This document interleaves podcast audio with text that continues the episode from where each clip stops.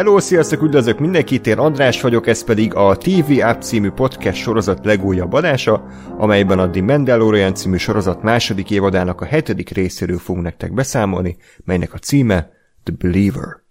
Műsorvezető kollégáim ezúttal is a Filmbarátok podcastből ismert Gergő. Sziasztok!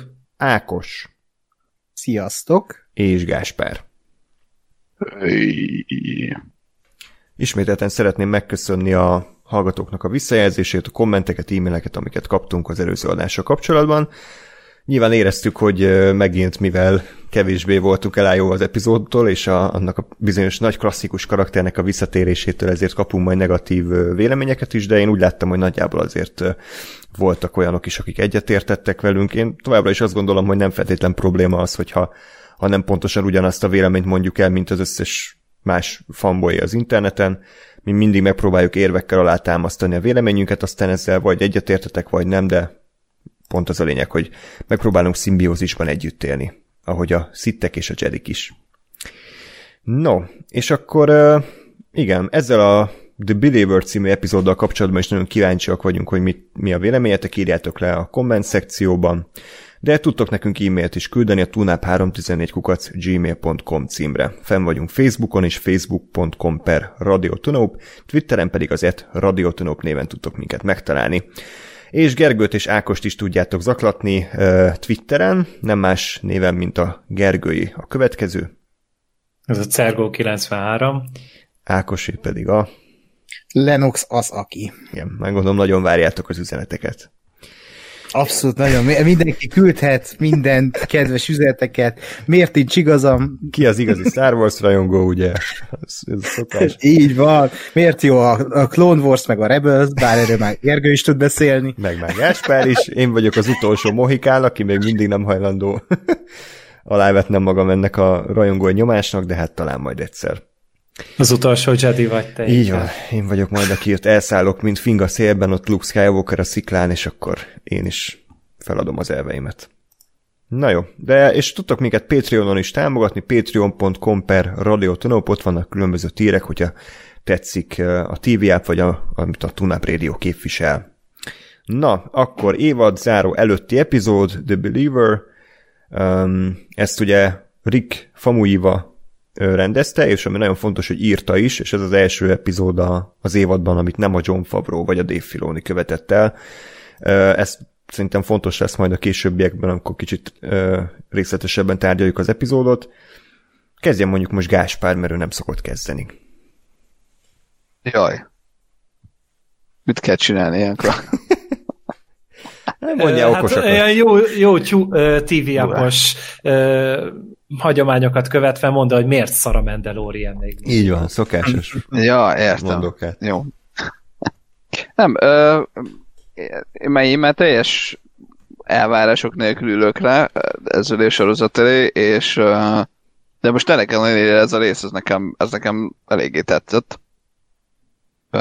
Mert azért végre azt éreztem, és ez akkor valószínűleg fent említett Famuyivának köszönhető, hogy itt most így volt ötlet, meg volt írva. És nem csak az volt, hogy a szokás szerint, illetve végül is az volt, hogy szokás szerint felvették a mellékküldetést, aztán oda mentek, megcsinálták, és mentek tovább. De valahogy mégis azért ahogy, tehát ami itt a mellékküldetés volt, de még inkább az, hogy ahogy ki volt találva, meg amilyen irónia nélkül mondom, hogy feszültséget beleraktak ebbe az epizódba, vagy legalábbis egyes jeleneteibe, az azt szerintem nagyon jó volt. És ugye kérdezem, hogy az előző évadnak a kb. Ugyanitt helyet foglaló részét, ami ez a börtönhajós, kicsit alienes, az is ugyanez az epizód volt, az utolsó előtti és azt is nem. A Famuyiwa csinálta? Hát az a 6. volt, és igen, de a Famuyiwa volt az. Ha. A 7. volt, amikor ott a Carvaders azt hiszem meggyógyította a Baby Yoda, vagy valami ilyesmi, akkor ott visszatértek a bolygóra, és akkor utána jött a Vajdit. És akkor 8. Jó, de hát akkor egyel volt korábban, mint ez. Úgyhogy... Ja, hát én most úgy gondolom, hogy akkor az ő epizódjait érdemes figyelni, mert az ahol még van ötlet, meg még van valami újdonság ebben a sorozatban, mert ugye azért a Rodriguez is az előző része, inkább csak úgy megpróbálta saját magát leutánozni, vagy hozni, de hát nem nagyon sikerült. Hát meg azért hát inkább... elég szar anyagból dolgozott, ahogy ezt ugye nyilatkoztat, tehát ilyen kb. 15 oldalas forgatókönyv volt. Hát igen, de mondjuk attól meg lehetett volna az akciókat tényleg kúra, és nem csak cool akarok lenni, és én sem 20%-ba sikerül kúra csinálni. Tehát az epizód, tehát abban az epizódban nekem nem azzal volt a bajom, hogy semmi nem történik, hanem az, hogy ami történik, az bénán történt. De most erről az epizódra térjünk vissza. Na, úgyhogy nekem összességében ez tetszett, és ez egy jó. Ja. Jól összerakott epizód volt, ami mondjuk végre egy kicsit, tehát abból, amit megalapozott eddig a sorozat, azt egy kicsit végre úgy használta is, vagy tovább vitte, vagy kicsit még a fejére is állította, és ez mindig jó. Na hát akkor jöjjön az erős sötét oldala, Darth Lennox. Nem, annyira az. Nem, abszolút nem gondolom erről a részről, hogy ez egy szar, csak annyi, hogy... Tehát Gáspárral én egyetértek, tehát én is éreztem feszültséget ebben a részben, és az tök jó volt, hogy végre úgymond egy ilyen logikusan felépített kaland volt, és Bill Burr karakterét én még mindig tökre csipen, mert ő úgy fogta meg ezt a comic relief figurát, hogy nem idegesít téged a képernyőn keresztül, hanem inkább úgy jól szórakozol rajta, ami egy jó comic relief karakternek a kulcsa szerintem. Kicsit az Indiana Jones jutott róla eszembe, ott voltak ilyen figurák, mint itt a Bill Burr karaktere. És gyerek a második részbe? Abszolút, a picúr. Olyan ebben a részben a Bill Burr, mint az Indiana Jonesban a picúr. Mind a ketten vezetnek, ugye? A picúr is vezet. Aha. Hát ott is egy bányából szöknek, nem? Úgyhogy... Igen. Itt is kitéptek szíveket, de csak Ákos szívét tépte ki a Disney Plus. Igen. Igen. Meg volt, igen.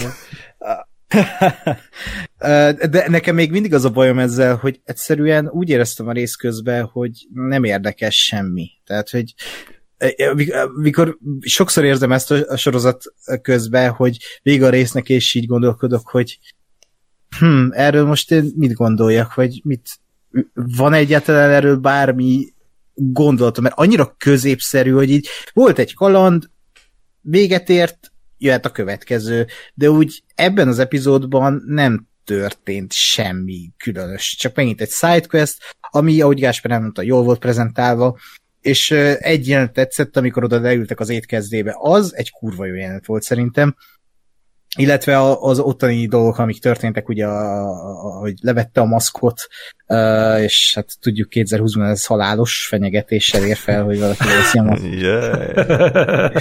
Ez fel volt írva. Nem, a fejembe. De meg azt akartam mondani, hogy még az is jót tett a résznek, hogy nem volt benne Baby Yoda, az tök jó volt szerintem, meg hogy kevés fanservice volt, de ami volt, egy darab, az az erőltetett fanservice, az nekem tetszett. Végre egy fanservice, ami tetszett. Viszont tényleg az a baj, hogy olyan se íze, se bűze. Tehát, hogy így ugyanaz, kicsit olyan volt, mint egy videójáték, amikor ott üldözték, hogy először jöttek az ilyen easy ellenségek, utána jöttek az ilyen easy és gránátos ellenségek, a legvégén meg mindenki gránáttal jött, és így. És akkor végén jött a cutscene, tudod, ameddig el kell jutnod, hogy akkor jönnek a TIE Fighterek, és akkor igen, a játék az irányítás. Onnantól felélegzel, hogy jó van mentés. És akkor kifagy az egész is előbb. Igen. Szóval érdekes élmény volt, de ez tényleg nekem egy nagyon szürke epizód volt pont amiatt, hogy megint egy sidequest így a finálé előtt a Mayfieldre koncentráltunk, aki, mondom, egy jó comic relief, de lehet, hogy őt nem most kellett volna behozni, hanem korábban. Nem tudom. Én szeretném ezt a sorozatot elkaszálni, és boldogan élni. Tehát, hogy hagyjon békén. Nem lehet. Hagyjon békén. Nem. de helyette így beszélek, és majd kapjuk a kommenteket, igen, hogy hát nincs kedvetek nézni, akkor minek beszéltek róla, és jogos részemről. Hát most ez nem így működik. Nézed, mert szereted a Star Wars-t. Igen, abszolút. Biztos? Vagy hát attól függ, hogy most már mi a Star Wars, tehát én már nem tudom. Amióta beszélünk a második évadról, jöttek kommentek, és elgondolkodtam a létjogosultságomon az életben, tehát nem, amúgy nem. Tehát, hogy az a kérdés, hogy Star Wars rajongó vagy-e, hogyha csak a filmeket szeretel, és azoknak is csak mondjuk a 2/3, és akkor így vannak emberek, akik ezt meg akarják neked szabni, hogy te mikortól vagy Star Wars rajongó. Értem. Elég, hát elég jól szomorú. Van. Hát sok boldogságot. Én azt mondom, hogy ezekkel nem kell foglalkozni, tehát. Persze. Azért a régi trilógia az meghatározó, szerintem. Hát Hármúnak, biztos Gáspárnak szerintem talán annyira nem, de azért te is szereted. És, hát nekem inkább ilyen utólag jött be. Igen. De abszolút. Na jó, hát akkor Gergő, a te véleményedet nem ismerem, úgyhogy kíváncsi vagyok, hogy mit szólsz ehhez. Én Gáspár oldalára fogok állni, nekem is tetszett ez az epizód, nagyon jól szórakoztam rajta, és amit Ákos mondott, hogy igen, ez volt az első epizód az egész sorozatban, nem volt Baby Yoda. Egy deka Baby Yoda nem volt, tehát hogy még felbukkanás szintjén se, ugye még a Grogut sem mondták, csak azt, hogy a child, és egy pont elég volt belőle. A párbeszédek jól működtek, a Bill Burr-rel én nagyon tudok azonosulni, mert... Ugye elkezd... te is. Nem, 50 éves. Hát az 50 éves, az kb. Fekszik, de hogy inkább arra gondoltam, hogy amikor ott a Mandalorian átöltözött, ugye átvette a rohamosztagos cuccot, vagy nem tudom, a birodalmi cuccot, és én ott így feltettem a kérdést, így, ahogy néztük, hogy most akkor hogy van ez a Mandalorian kódex, hogy most nem mutathatod meg másnak az arcodat, és az mindegy, hogy csinálod, vagy pedig a Mandalorian sisaknak kell fennmaradnia. És én ezt így tényleg így kimondtam annál a résznél, és utána egy 5 perccel később a Bill Burr ugyanezt megkérdezte a Mendótól, csak nyilván ő nem mondott rá semmit, mert akkor meg kéne írni a karaktert. Úgyhogy nem lettünk okosabb, de legalább tényleg ott volt egy karakter, aki nekem szimpatikus volt. És utána szerintem az akciók is tökre rendben voltak így. Én nekem is a videójátékok jutottak eszembe, de inkább ezek a survival játékok, hogy jön az első hullám, egy hajóval jönnek, jön a második hullám, ott már 2 hajóval jönnek, és jött a harmadik hullám, ahol már 3 hajóval jöttek, és szembesülhetünk azzal, hogy tudnak a birodalmiak egymásnak örülni, egymásnak a sikerének, mert szerintem ők már azzal ahhoz évtized dolgozói voltak, hogy egyszer nem baszták szét őket.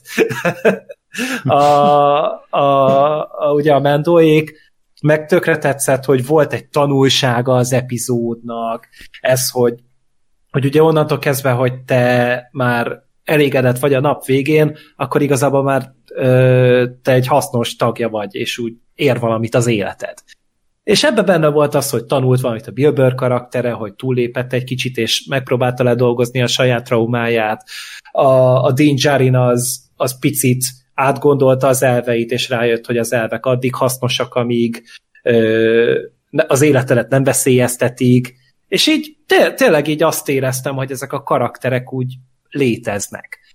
És ebben nagyon sokat hozzátett az, hogy nem a Favreauék írták meg, hanem voltak tök jó párbeszédek, voltak működő jelenetek, amit ti is mondtatok, ott az ebédlős jelenet. Nekem ott nyilván nem volt annyira jó, de eszembe jutott a Bestelen Brigantikból az a bizonyos kocsmás jelenet. Nekem is. Abszolút. És nem lehet annál jobbat írni, mert tényleg az a filmtörténet kb. Az a jelenet, de nagyon jól visszaadta. És voltak hülyeségek, majd ki fogunk rátérni, de összességében nekem ez egy pozitív élmény volt teljesen. Húha. Úristen, lesz egy epizód, ahol nagy rész dicsérik a Mandaloriant? Elképesztő. Ne, azért szarjál már el, légy. Nem tudok, mert az a baj, nekem is tetszett. Tehát, akkor adjuk vissza Ákosnak a szót. Akkor. Bocsák. Lépek, hol az X? Most neked kell mindenki helyet fikázni. De jó. Belemenjen a profilunkba ez az epizód. Szétfikázom. Ákos, most neked kell lenned nekem. Tehát te leszel én. Igen. Kössé bele minden. Várjál. Ezt az epizódot Ákos fogja szerintem vágni, és így kivagdossa a mi részeinket. Igen. Akkor búgás lesz. Akkor úgy fogalmazok, hogy ez az epizód nem volt szar, és akkor kivágod azt, hogy nem volt. És akkor csak annyit mondok, ez az epizód szar. Igen. Ez az epizód a szar. Hülye alkalmazások. Etűként fogom megvágni ezt az adást. Egyébként annyit mondanék ehhez, hogy kérdezték kommentben, hogy ha ebbe belekötünk, ebbe a teljesen ártalmatlan kis, láthatóan egyszerűségre törekvő ilyen délutáni kalandba, mint a Mandalorian, akkor mi ez a szint, amit mi elvárunk? Tehát, hogy mi az, ami nekünk megfelel minőségileg? Ez mi volt? Túl jól sikerült ez a tüsszettés. Mondom, Witcher. Ja, Witcher. Hát Ákos a Witchert mondja, ami szintén egy jó tipp, de én ezt az epizódot fogom felhozni, hogy én nagyjából ezt a szintet várom el a Mandalorian-től. Ez se egy világcsodája, ez se éri el szerintem a jó Star Wars filmek szintjét, de pontosan működik azokban a részleteiben, amit korábban hiányoltunk. Szerintem tökre működtek a karakterek, végre a Din Djarin is egyrészt mint akcióhős végre csinált valamit, cool és badass dolgokat, másrészt Din Djarin mint karakter is csinált valamit, ami kapcsán előre lépett a saját fejlődésében. Hát és Pedro Pascal játszotta. Igen, tehát hogy azért ő is egy napot legalább ott volt a forgatáson, ami egy nagy szó, és ugye érdekes volt szerintem egyébként ez a sztori is, hogy ugye a birodalom hogy próbálja mégiscsak megfordítani a háború menetét, és lehet, hogy ez csak ilyen belemagyarázás, de én azt gondolom, hogy itt talán az a Pokémon alakú űrbázis a Force Awakensből, hogy az innen nyeri majd az energiáit, vagy ez hülyeség, hogy nem lehet, hogy az a hatalmas robbanás, amit előidéznek, az itt látható nyersanyagokból bányászott erőforrásokon alapul? Vagy csak én akarom hinni? Nem, csak kitaláltak egy random megafint, amire ráfoghatták, hogy akkor legyen az, de persze. Legyen így, én ezt akarom hinni. Jó. Jó, az igaz, hogy maga a nagy sztori az nem sokat haladt előre, de pont ezt hiányoltuk, hogy ha már nem alakul semmit a sztori, akkor legalább az univerzumot bővítsék, legalább a karakterekkel foglalkozzanak, és legalább legyen érdekes, hogy izgalmas a történet. És én is azt mondom, hogy elég feszült volt a sztori. Nekem a Sorcerer című film jutott eszembe, mert én nem játszom videójátékokkal, tehát én nem arra asszociálok elsősorban. Ez a William Friedkinnek a filmje, nem tudom, láttátok-e, a 70-es években készült. Kurva jó film. Amikor egy ilyen dzsungelen keresztül kell kamionon nitroglicerint átvinniük, ami iszonyatosan instabil, és ilyen függőhidakon, meg nem tudom, miken mennek át, és egy rohadtul izgalmas, feszült film, és én azt gondolom, hogy abszolút onnan merítettek ihletet. Ugye itt hogy mi volt ennek a ásványnak, hogy szarnak a neve? Pedig felírtam, csak most nem találom. Ridónium. Megaffinium. Igen, megaffiniumot, ahogy szállítják, és ugye itt is volt egy ilyen instabilitás mérő, hogy mikor robban fel, és akkor ugye jönnek a kalózok, meg ugye az egész egy ilyen dzsungeles környezetben volt, tehát nekem tetszett, hogy ez is a féle ilyen ihletforrásként használták azt, egyébként nagyon jó kis filmet, azt ajánlom mindenkinek, tehát Sorcerer ez a címe. És volt benne feszültség, működött a humor is, ez a buddy movie-s hangvétel, meg tök jó volt, hogy olyan volt, mint egy ilyen kémek a sasrészekben, hogy ugye a náci bázisra ugye betörnek, vagy beszivárognak a kémek, ugye a főszereplőink. Nyilván ez mindegy ilyen 30 perces, tök lájtos, tök ilyen limonádi epizódban, de mondom, én nagyjából ezt a szintet szeretném elvárni a Mandalorian-től. És én őszintén sajnálom amúgy, hogy most bejelentettek, hogy nem tudom, hogy egy tucat Star Wars sorozatot, és egyikhez se kötötték hozzá a Rick Famuyiwát. Mert tényleg úgy néz ki, hogy ő az egyetlen, akinek így valami köze van ahhoz, hogy hogyan lehet normálisan Star Wars csinálni. Úgy visszatérő jelleggel.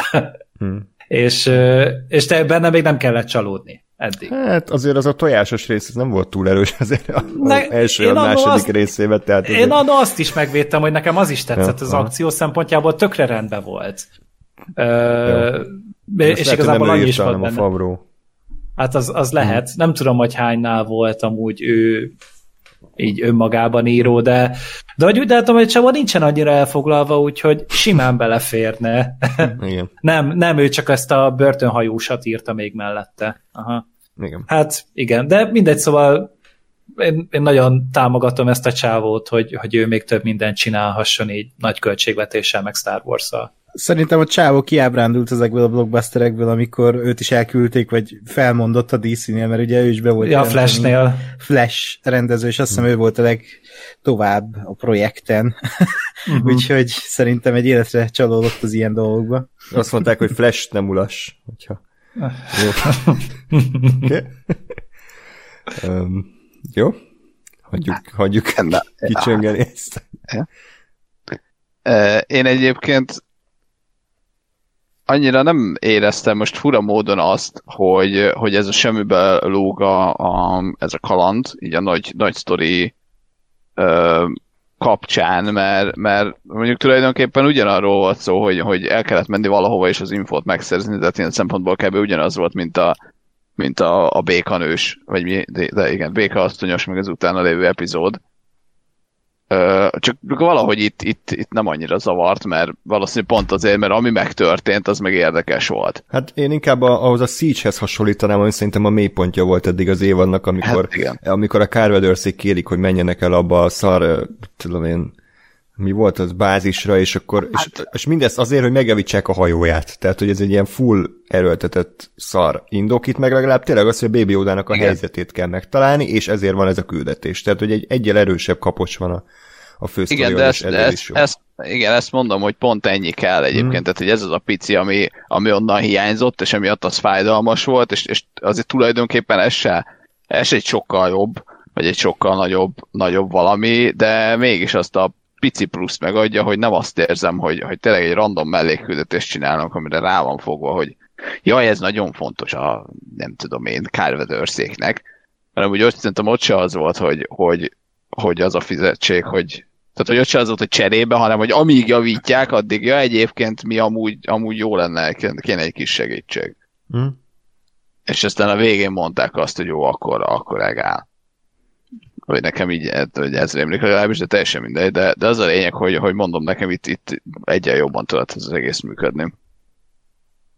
Úgyhogy ez is hozzáadott a dologhoz. De annyira látom már, hogy kapjuk a kommenteket, hogy ez mekkora egy szar epizód volt, és hogy nem igaz, hogy ez tetszett nektek. Bezzék a Boba Fett. De még a kommentekre se kell várni, mert most felvándorol az IMDb-re, ez alacsonyabban van pontozva, mint az előző rész, vagy az előtti Ahsokás rész.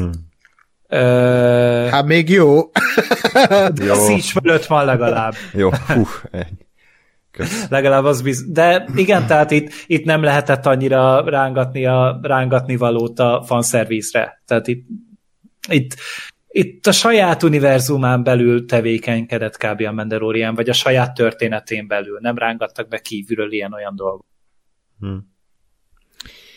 Igen, és pont emiatt is működött szerintem, mert tényleg tovább vitte egyébként a Star Wars univerzumot, vagy legalábbis mutatott be olyan dolgokat, amiket eddig nem láttunk. Tehát ez a megérkezés, és az utána a tisztelgő, meg örülő birodalmiak, meg tényleg az a pillanat, amit aztán igen, így szépen az arcunkban is mondtak, hogy soha nem örült el még ennyire rohamosztogosoknak. És itt tényleg úgy voltál, hogy én is úgy voltam, hogy igen, most a kijövő ilyen dicső zenére kijövő, meg érkező rohamosztagosok a felmentő sereg.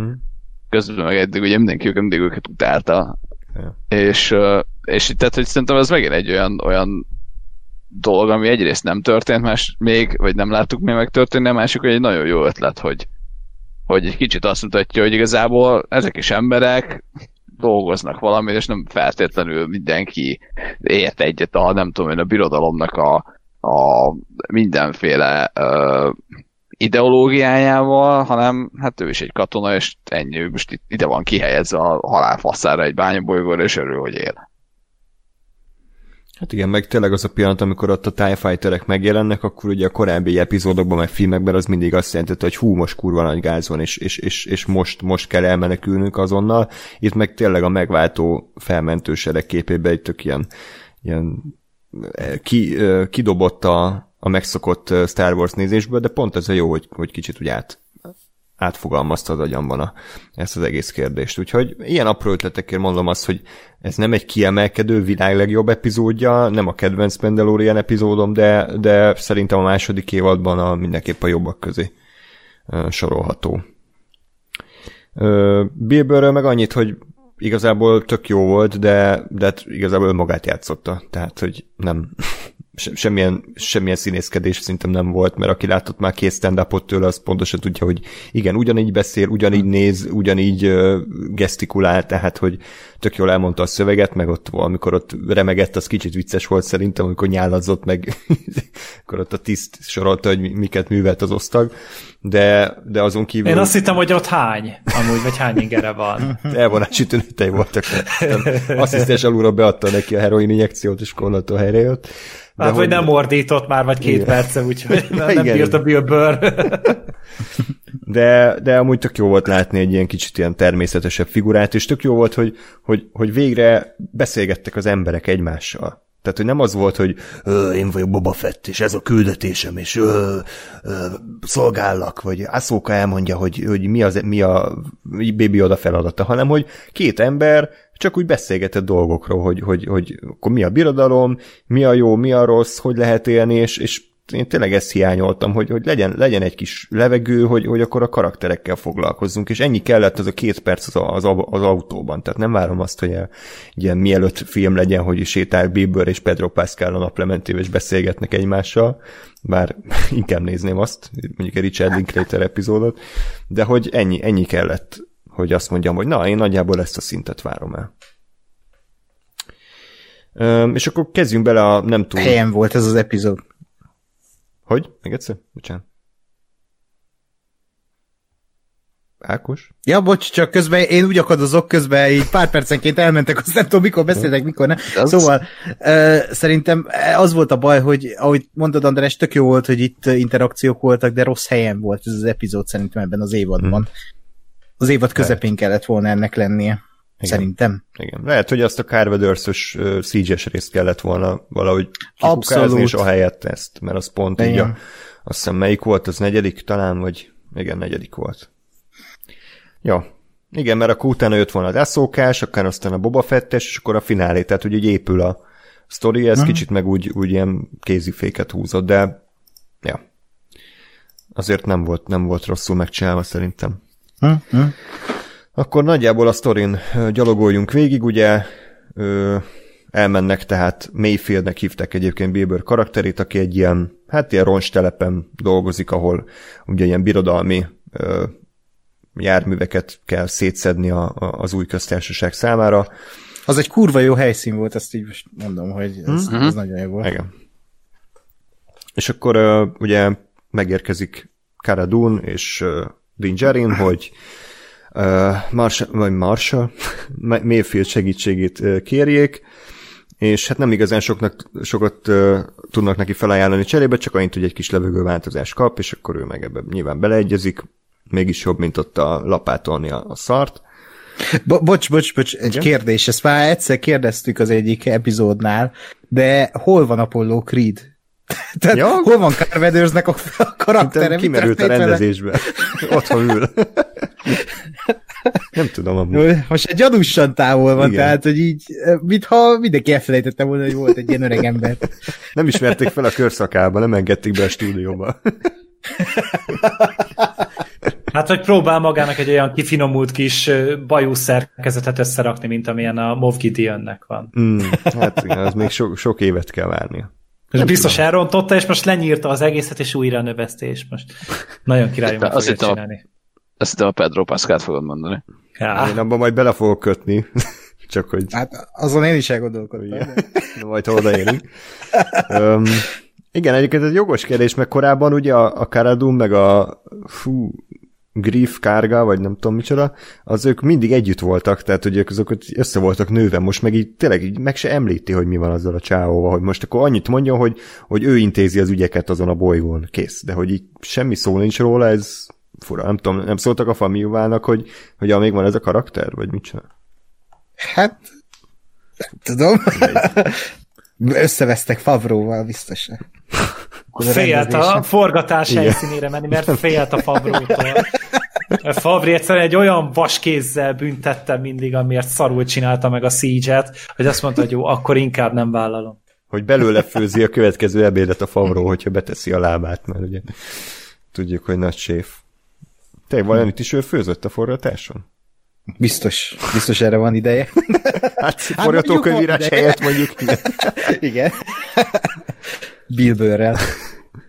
Na, és akkor az a küldetés, hogy van ez a...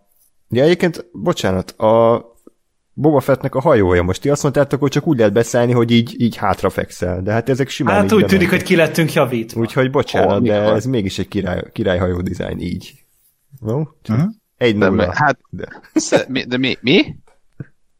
Hm? Hát, hogy meg lehet benne állni, tehát, hogy nem csak így fekve lehet elindítani az egészet, hanem hogy így mozog a belső tere ennek a szarnak, úgyhogy most már csak annyira... De csak szimplán így úgy kezelték, hogy jó, tök mindegy, senki nem fogja észrevenni. Hát mi pörgünk rajta. De én pont azt akartam mondani, hogy jó, most már akkor csak annyi van a számlája, hogy kibaszott ronda. De legalább nem haszontalan. Az meg ízléskérdés.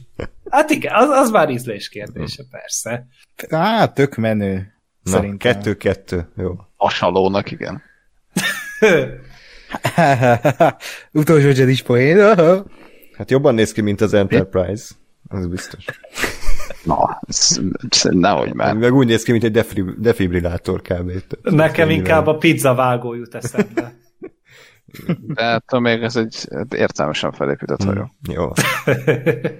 Na jó, és akkor az a terv, hogy van a Morak, ami bolygó, ahol van egy ilyen finomító bázis, és akkor az ott lévő terminálon keresztül tudják bemérni a Gideon Moffnak a hajóját. De ugye nem mehet be akárki, tehát nem mehet be a kínai csaj, meg a Cara Dune, hanem ugye csak olyan mehet be, akit nem köröz a rendőrség, most így nagyon leegyszerűsítve mondom. Tehát akkor az a terv, hogy Din Djarin és Mayfield ellopnak egy ilyen ridóniumot szállító teherautót, amivel bejutnak a bázisra, közben meg a két nő sniperrel fedezi őket, Boba Fett meg nem tudom, addig zabál vagy. Tornázik. Igen, fut egy kicsit, kocog az erdőben, és majd a hajójával kimenekíti őket a tetőről. Amúgy azt nem tudom, feltűnt-e apróság, amúgy csak, hogy a Boba Fett végre kifoltozta azt a szerencsétlen páncélját. Igen. Tehát így le van festve. Úgyhogy már rohadtul amúgy nem aktuális a bögrém. Jaj, össze is tölted így lassítva. 400 FPS-ben megvan videó, hogy rikikáltak. Jól hát, meg kapsz újat, Gergő. Ez úgy az. Meg. De amúgy ő is mondott, Gergő, mert szerintem a régebbi ilyen kopotta stílusa az sokkal menőbben nézett ki, mint most ez a letisztult, olyan, mint egy cosplay elmez most már. Hát addig meg csak koszos player volt. De nem amúgy, tehát, hogy nem, akkor nem ilyen bögrét szeretnék, hanem akkor egy olyan vasalót, aminek Boba Fett hajója alakja van. Megoldjuk. Azzal majd, hogyha azzal vasalna. Jó. Na mindegy, ez csak mellékes dolog van. Igen, és akkor... ugye elfogják azt a terrautót, akkor ugye itt jön a nagy fordulat, hogy akkor a Din Djarinnak is át kell öltöznie, ezt meg is teszi, felveszi a Stormtrooper egyenruhát, és akkor itt van ez a beszélgetés, amit már korábban említettünk, ami szerintem teljesen rendben volt, illetve még egy ilyen, szerintem egy vicces utalást is elejtettek az egyébként ugye sniper Mayfield től, hogy ugye azért leveszi a sisakot, mert nem lát semmit konkrétan. És akkor valószínűleg ezért nem tudnak célozni szerencsétlen rohamasztagosok, mert semmit nem látnak. Tehát, hogy így minden meg van magyarázva. 40 évnyi Star Wars lore, úgyhogy köszönöm. The Believer. Ez nekem nem jutott eszembe. Hát szerintem nem. Szerintem nem. Tudjuk minden szar. Nem, csak ez a karakterből következett, hogy így mindenen így idegeskedik meg, mit tudom én, és akkor ez a kurva sisak, és akkor levesz is. Én ennyit láttam a jelenetben, de ha jobban végig gondoljuk, van benne logika, amit mondasz, csak szerintem nem közölte úgy az epizód ezt, hogy neked ez így leesse, hogy ja, tényleg. Szóval, ha belelátod, akkor ez így van, de ha nem, akkor nincs így. Ez így van. Hát figyelj, én szeretni akartam az epizódot, tehát én beleláttam, úgyhogy ennyi, ennyi a különbség. Jó, hát ez te bajod. Bocs. És akkor ezután jön ez a kalóztámadás, ami szerintem tisztességesen le volt vezényelve, egy akció szintjén. Nektek hogy tetszett? Én ott vártam egy ponton, hogy leveszik a sisakját a Mandaloriannek, mert ott volt egy pont, amikor ott feldöntötték, és így azt gondoltam, hogy na most mi lesz? Hogy ő hogy fog rá reagálni, mert gondolom ott a Mando sisakot valahogy lerögzíti, hogy mondjuk csak úgy viccből ne tudják róla leütni, és valahol vártam, hogy ezt meglépik, de csalódnom kellett. Szóval igazából most csak egy kis hiányérzetet tudtam elmondani. Nem, én arra számítottam egyébként, hogy ott lesz meg ez a pillanat, hogy ő neki le kell venni a sisakját, és hogy ő maga fogja levenni azt a sisakot, és azzal szájba vágni azért, aki őt lefogja, kalózt. Hát, vagy mutattak olyat is, hogy ugye tört a páncélja, tehát ott megütötték, és ott a vállára ott le is esett, és azt hittem, hogy akkor mondjuk megsérül a sisak, és leesik róla, vagy bármi, nem is csak az, hogy letépik, hanem megsemmisül az egész. És akkor mindenki látta volna, és jó, kiröhögték volna, hogy milyen ápalatlan, de végül nem. Én mondom, én arra számítottam, hogy ez eléggé közvetlenül azután volt, hogy ott elmondta a Bill Burr ugye a monológiát az egész sisakról, meg a többiről, tehát nem monológia, de hogy mindegy, erről beszélgettek, meg hogy akkor most leveszi-e, vagy nem veszi le, vagy hogy veszi le, vagy mi van. És én azért gondoltam, hogy azt már itt le fogják tolni, hogy az már itt lesz egy fordulat, de mindjárt eszembe, mi a francot akartam mondani ezzel. Ja igen, a páncéltörés, hogy nekem az volt egy kicsit fura, hogy az egy tök jó ötletnek gondolom, vagy egy tök jó, meg egy ilyen pillanat, hogy pont már az előző egy pár részbe kezdtek el azért eléggé arra rámenni, hogy a Beskár páncél az azért eléggé jó. Tehát, hogy most már végre láttuk is, és nem csak így a semmiről beszélnek, hanem tényleg azt látod, hogy megfogja a fénykardot, megfogja a mizét, a lövedékeket, mindent megfog, és ugye itt meg tényleg jött egy ilyen senkiházi kalóz, és egyet hozzávágott egy botot, és akkor már letörött neki ez a szarpáncélja. Úgyhogy csak aztán egy kicsit valahogy erről nem kezdtek el még beszélgetni ebben a részben, vagy nem volt ennek aztán semmi hozadéka, amit egy picit hiányoltam, de lehet, hogy majd lesz, vagy lehet, hogy ez most csak ilyen egyszerű dolog volt. Nekem meg pont ez nem volt meg abszolút, tehát hogy én azt gondolom, hogy ha ez megtörténik, ez a pillanat, amiről ti beszéltek, akkor az nem egy ilyen huszadrangú, de ilyen side epizódba történjen meg random senkiházi kalózokkal, hanem akkor ez egy fő sztori lesz, hogy a Goff Mideonnal ott összecsapnak, és akkor van egy ilyen pillanat szerintem, tehát hogy nekem ez így tök kiesett volna, hogy ilyenkor történik meg ez, amitről beszéltök. De tulajdonképpen most, amikor később levette, tehát hogy érted, ugyanúgy végül is megtörtént az, hogy ő levette a sisakat, hát valami olyan. Nem egy ilyen idétlen járt be, hogy ilyen disznófejű kalózokkal verekszik egy autó tetején, hanem ott volt annak az egésznek egy feszültsége, az fel volt vezetve, hogy akkor nem mehet be, akkor passz, akkor ott a birodalmi tiszt, akkor megteszi-e, nem teszi-e meg. Tehát, hogy volt az egésznek egy suspense érzése szerintem, és azért az jobban fel volt vezetve számomra. Értem, nekem azért lett volna itt helye egyébként, mert ugye az nyilvánvaló, hogy most oké, azért végül tényleg úgy jött ki az egész helyzetből, hogy kb. Mindenkit megölt, aki látta az arcát, kivéve ugye a Bill Burr-t, akit meg ugye elengedett. De hogy nekem meg pont azért működött volna, hogyha itt veszi le a sisakot, és azzal csapod a kalóznak, mert akkor pont ezt a műteátrálisságát öli meg. Tehát hogyha most érted, tényleg a Moff Gideon ellen egy nagy epikus pillanatban leveszi Din Djarin a sisakját, az egy ilyen érdem, hogy itt most ez nagyon, nagyon heroikus, és nagyon pátoszos, és nagyon stb. Ha meg itt a senkiházi kalózt vágja szájba vele, akkor egyrészt megvan ugyanaz a karakterfejlődés, hogy igen, belátta, hogy igazából tulajdonképpen semmi értelme nincs annak, vagy nem azt, hogy semmi értelme nincs, de hogy ez egy áthághatatlan szabály, hogy ő neki a sisakját magán kell tartania, hogyha a helyzet úgy kívánja, vagy az élete úgy kívánja. De ugyanakkor megmondom, nem lett volna egy teátral és a többi, mert nyilván lett volna abból is, hogy akkor legyőzi a senki házi kalózokat, és kész. Hát azt ugye már megállapítottuk, hogy ez a sorozat azért nem egy bevállalós, tehát hogy mindig a lehető legegyszerűbb és a legegyértelműbb utat választja, úgyhogy azért nem gondoltam, hogy ez itt most meg fog történni, hiszen nem ennek kell megtörténnie, és nem most. Persze, csak eddigre már sajnos tartott, vagy hát nem sajnos, sőt szerencsére, tehát már tartott ott az epizód, hogy már többet akartam tőle, mint ami... mint amit hát, hogyha valahol, akkor ebben az epizódban ennek szerintem lett volna. Hey, de abszolút értem, amit te mondasz, meg igazad van neked is. Jó, és akkor megtörténik ez a TIE Fighter-es akciójelenet, ami szerintem szintén tök izgalmas, meg érdekesen volt megvalósítva. És akkor bejutnak a bázisra, ahol ugye Bill Burr végül hát nem meri teljesíteni a feladatát, mert abban a szobában, ahol a terminál van, ott van egy régi tiszt, aki alatt ő szolgált, akit szintén egy olyan csávó alakított fejre, aki ez az ekte birodalmi tisztfejű.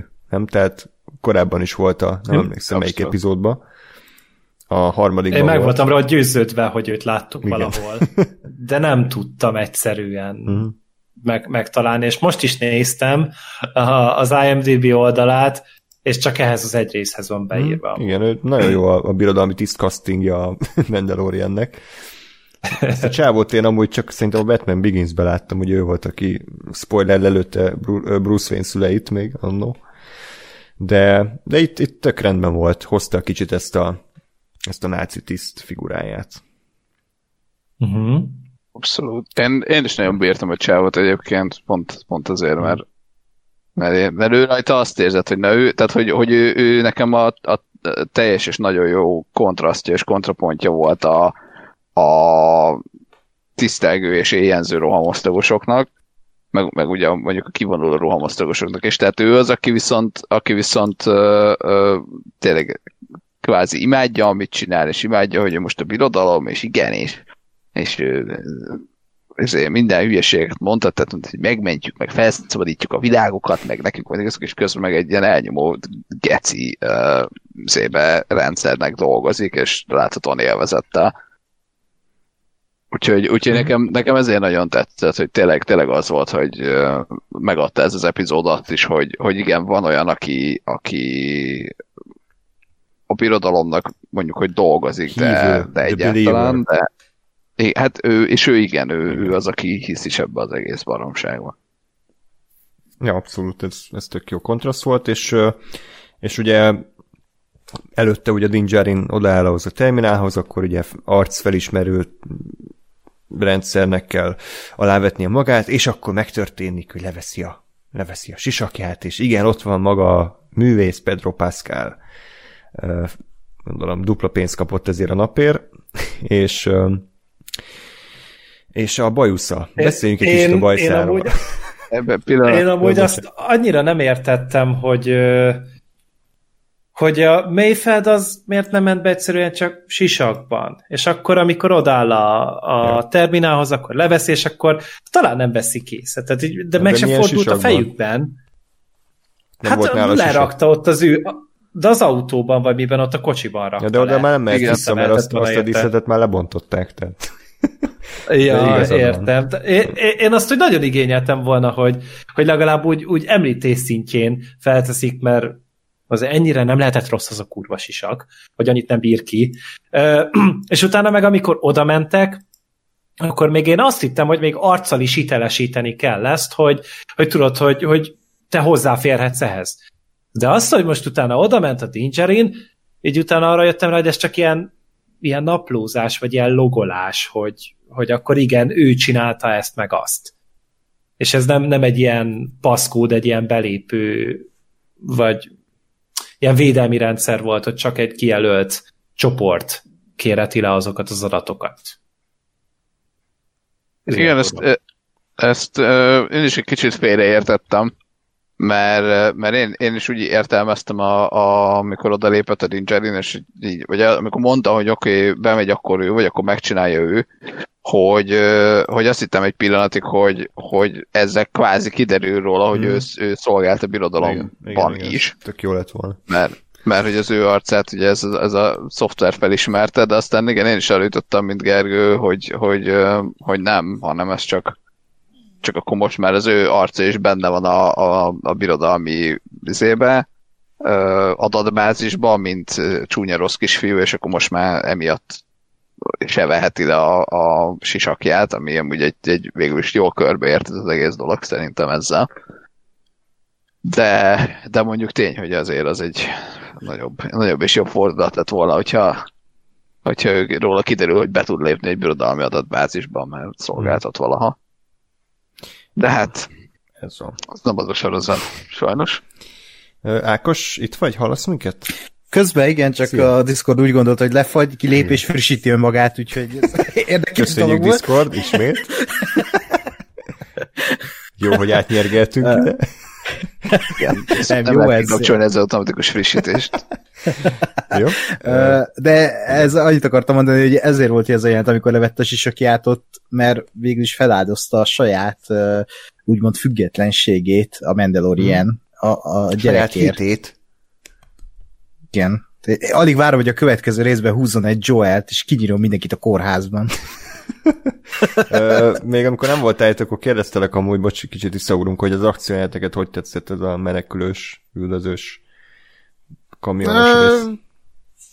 Jó volt, de semmi különös. Tehát egy tisztességesen megkomponált akcióját volt. Yeah. Az összes lehető sablonnal, amit egy akciófilmben, vagy egy akciójátben meg lehet tenni, de jó volt. Nem mondom, hogy a legjobb, az még szerintem az 5. részben volt, de jó, akkor korrekt, ilyen, kicsit ilyen kalandfilmes vibe-ja volt. A lényeg, vagy hát igazából ott is az zavart engem, hogy nem érdekelnek ezek a karakterek, és nem érzek izgalmat. Az étkezdés jelten kívül nem volt számra feszültség ebben az egészben, meg olyan semmi lélek jelenlét. De tisztességesen megkomponáltam. Hát olyan ipari. Tehát, hogy pont itt a Famuyivának így nem éreztem, hogy ő annyi személyiséget hozzá tudott volna tenni ehhez. Tehát tisztességesen le volt vezényelve, de igazából akárki rendezhette volna, mert nem voltak benne olyan beállítások, vagy olyan vágásik, amiket te korábban kiemeltél, akár a második részben, amikor az üldözésben voltál, akkor azt emelted ki az kurva jó volt, igen. Igen, meg amikor átfordul a Razor Crest, Rest in Peace, a levegőben. De jó volt látni az epizód elején. Több beállításban egymás után vágó, hogy felrobban az aktor. Igen. Viszont nem tudom, arról beszéltetek már a kedvenc fanservice momentumról, vagy ez után jön? Nem, még a Pedro Pascal bajszáról beszéljünk, mert szeretnék kicsit kukacoskodni, tehát, hogy az ember, aki sosem veszi le a maszkját, vagy ha leveszi, akkor is csak a legszükségesebb esetekben, egy gyönyörűen borotvált, de szinten tartott bajusszal rendelkezik, amit valószínűleg minden nap külön kis bajusznyíróval fenntart, tehát, hogy tudom, hogy ez ilyen kukacoskodás, meg szőrszálasogatás, de annyira hülyeségnek tartom, hogy neki miért van olyan bajsza. Azon kívül, hogy a Pedro Pascal lusta volt bármit csinálni, és ugye ő így néz ki a valóságban, tehát hogy kb. Semmit nem kellett rajta sminkelni, és szerintem abszolút nem illik bele a karakterbe, aki egész életét egy sisakba tölti, hogy miért van tökéletesen borotvált arca egy bajusszal, amikor a bajusznak tudtam, az a lényege, hogy azért úgy megmutasd másoknak, tehát hogy neked van bajszod, és hogy azért hordod, mert te szereted, hogy van bajszod. Most ezt így leegyszerűsítem, mondom, de a sisak van, akkor nem tök mindegy. Hát is szeretheti. Ja, persze, te biztos szereti ezt az érzést, hogy a csikor van a sisakban. Tehát akkor miért nem a sisakon van bajusz? Az már sokkal izgalmasabb koncepció lenne. Ilyen parti bajusz. Igen. Vagy mint a Poirónak a Orient Expressbe, a Kenneth Branagh féle változat.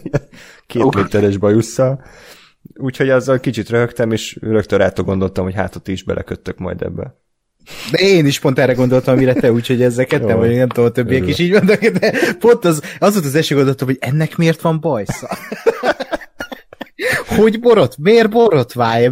Mikor van erre ideje? Tehát mikor van arra ideje, hogy így megcsinálja ott a bajszát, hogy oké, nem rövidebb a bal fele? Jó.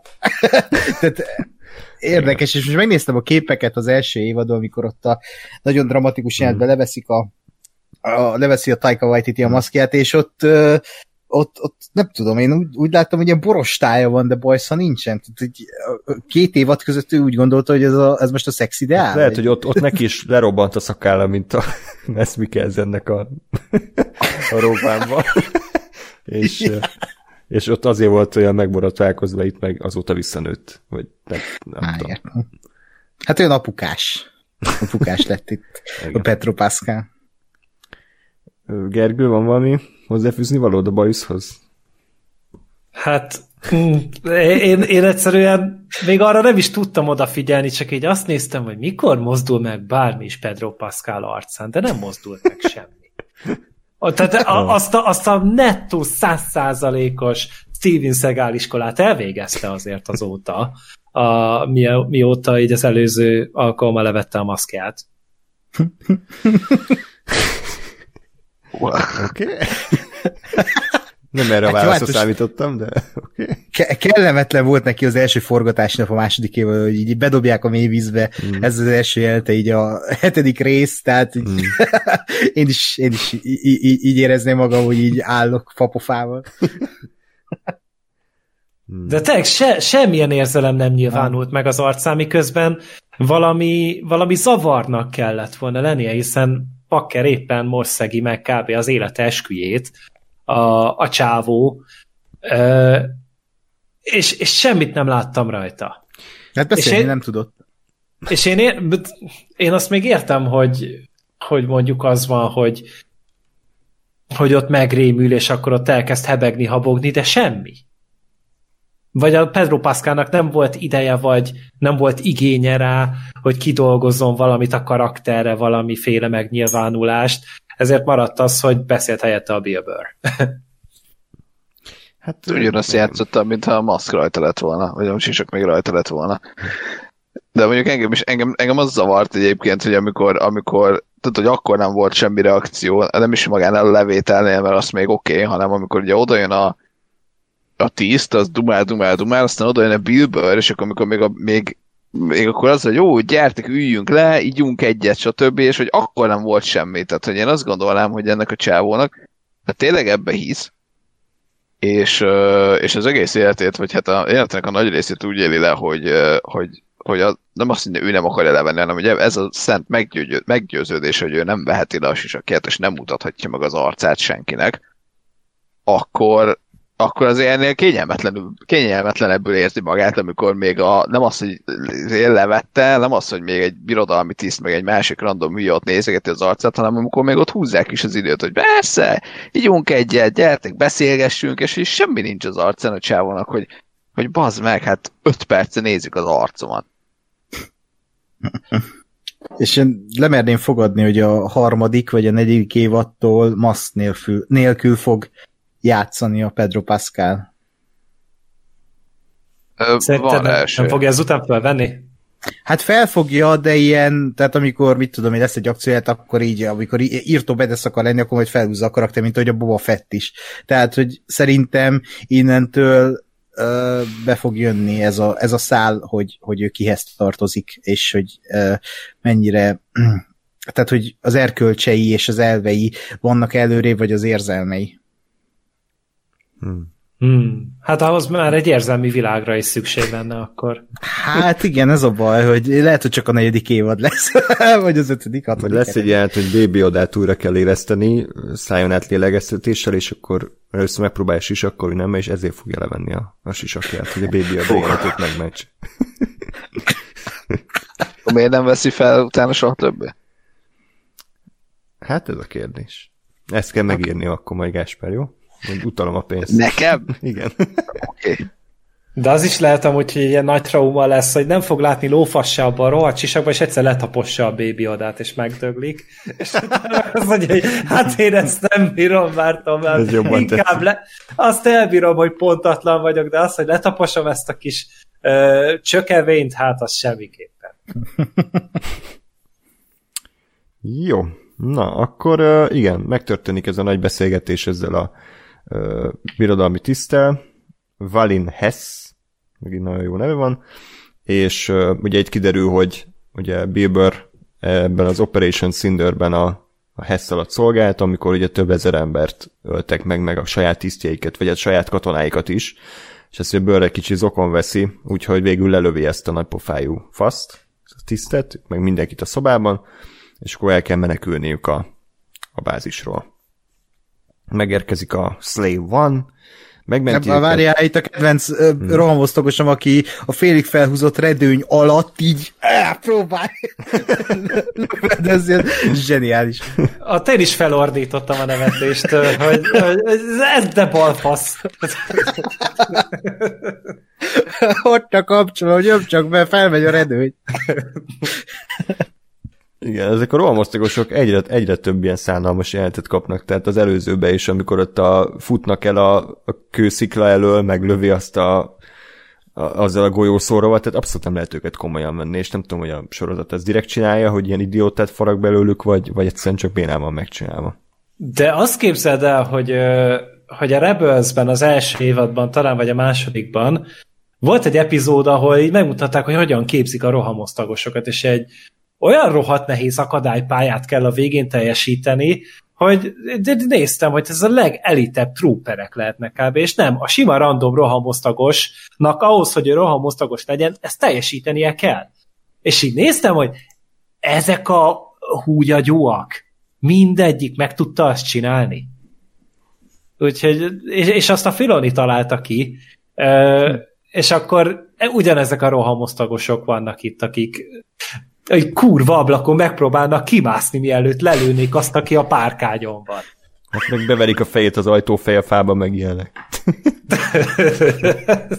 Gergőtől már jogos ez a kritika, mert ő már látott mindent, úgyhogy már igazi Star Wars rajongó. Úgyhogy... Kettes szintére léptél. Ha ő mondja, akkor így van. De igen, végignéztem mindent, úgyhogy én nem szeretnék több sirámat hallani. Nem. Na ez a baj. Ez a probléma. Ne, láttam érdekes történeteket lezárulni, folytatódni, nem tudom. Most már így összeállt az, hogy az Ahsoka miért keresi az Ezrát ennyire, meg hogy miért pont ő van ott, meg ilyenek. Tehát jobban értem már a történetet, meg azt, hogy a Trannal mit akarnak csinálni, és az nem itt lesz, nem a Mandalorianben lesz, most már tudjuk. De nyugalom, Gergő, pár év, azt hiszem jövőre, jön a Bad Batch, úgyhogy igazából meg leszem mentve, lesz még Star Wars animációs film sorozat. Igen, de az meg a Clone Warsnak lesz ugye a spin-offja, mert igen, a spin-offnak a spin-offja, az meg. Igen, az a 7. évad első 3 része volt, vagy 4 része volt, ahol felvezették ezt a Bad Batch-et. Tulajdonképpen egy rakás Sylvester Stallone-féle klón amúgy. Tehát ilyen selejtes arcokkal van. Azt hittem, hogy ilyen Expendables, de akkor ezek szerint nem. Nem, ilyen nagyon fura alakokkal van amúgy tele, és némelyik tényleg úgy néz ki, mint a Rambo. Semmiatt mondtam azt, de ilyen nagyon, nagyon embertelen az egész.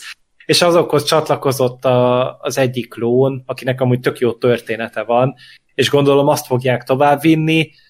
Nem voltak rossz karakterek amúgy, meg tényleg ez a nagyon ilyen Delta Force, nagyon elit rohamosztagosok. Úgyhogy amúgy van, még mindig megvannak ezek a Delta osztagosok ugye a Republic Commandóból, tehát ők is szerepeltek egy epizódban a Clone Wars-ban, abban a Star Wars játékból, és azt csodáltam, hogy nem szerepeltették őket többet, vagy őket nem vették akkor elő, hogy legyen belőle valami Star Wars-os sorozat, de tévedtem, nem így van.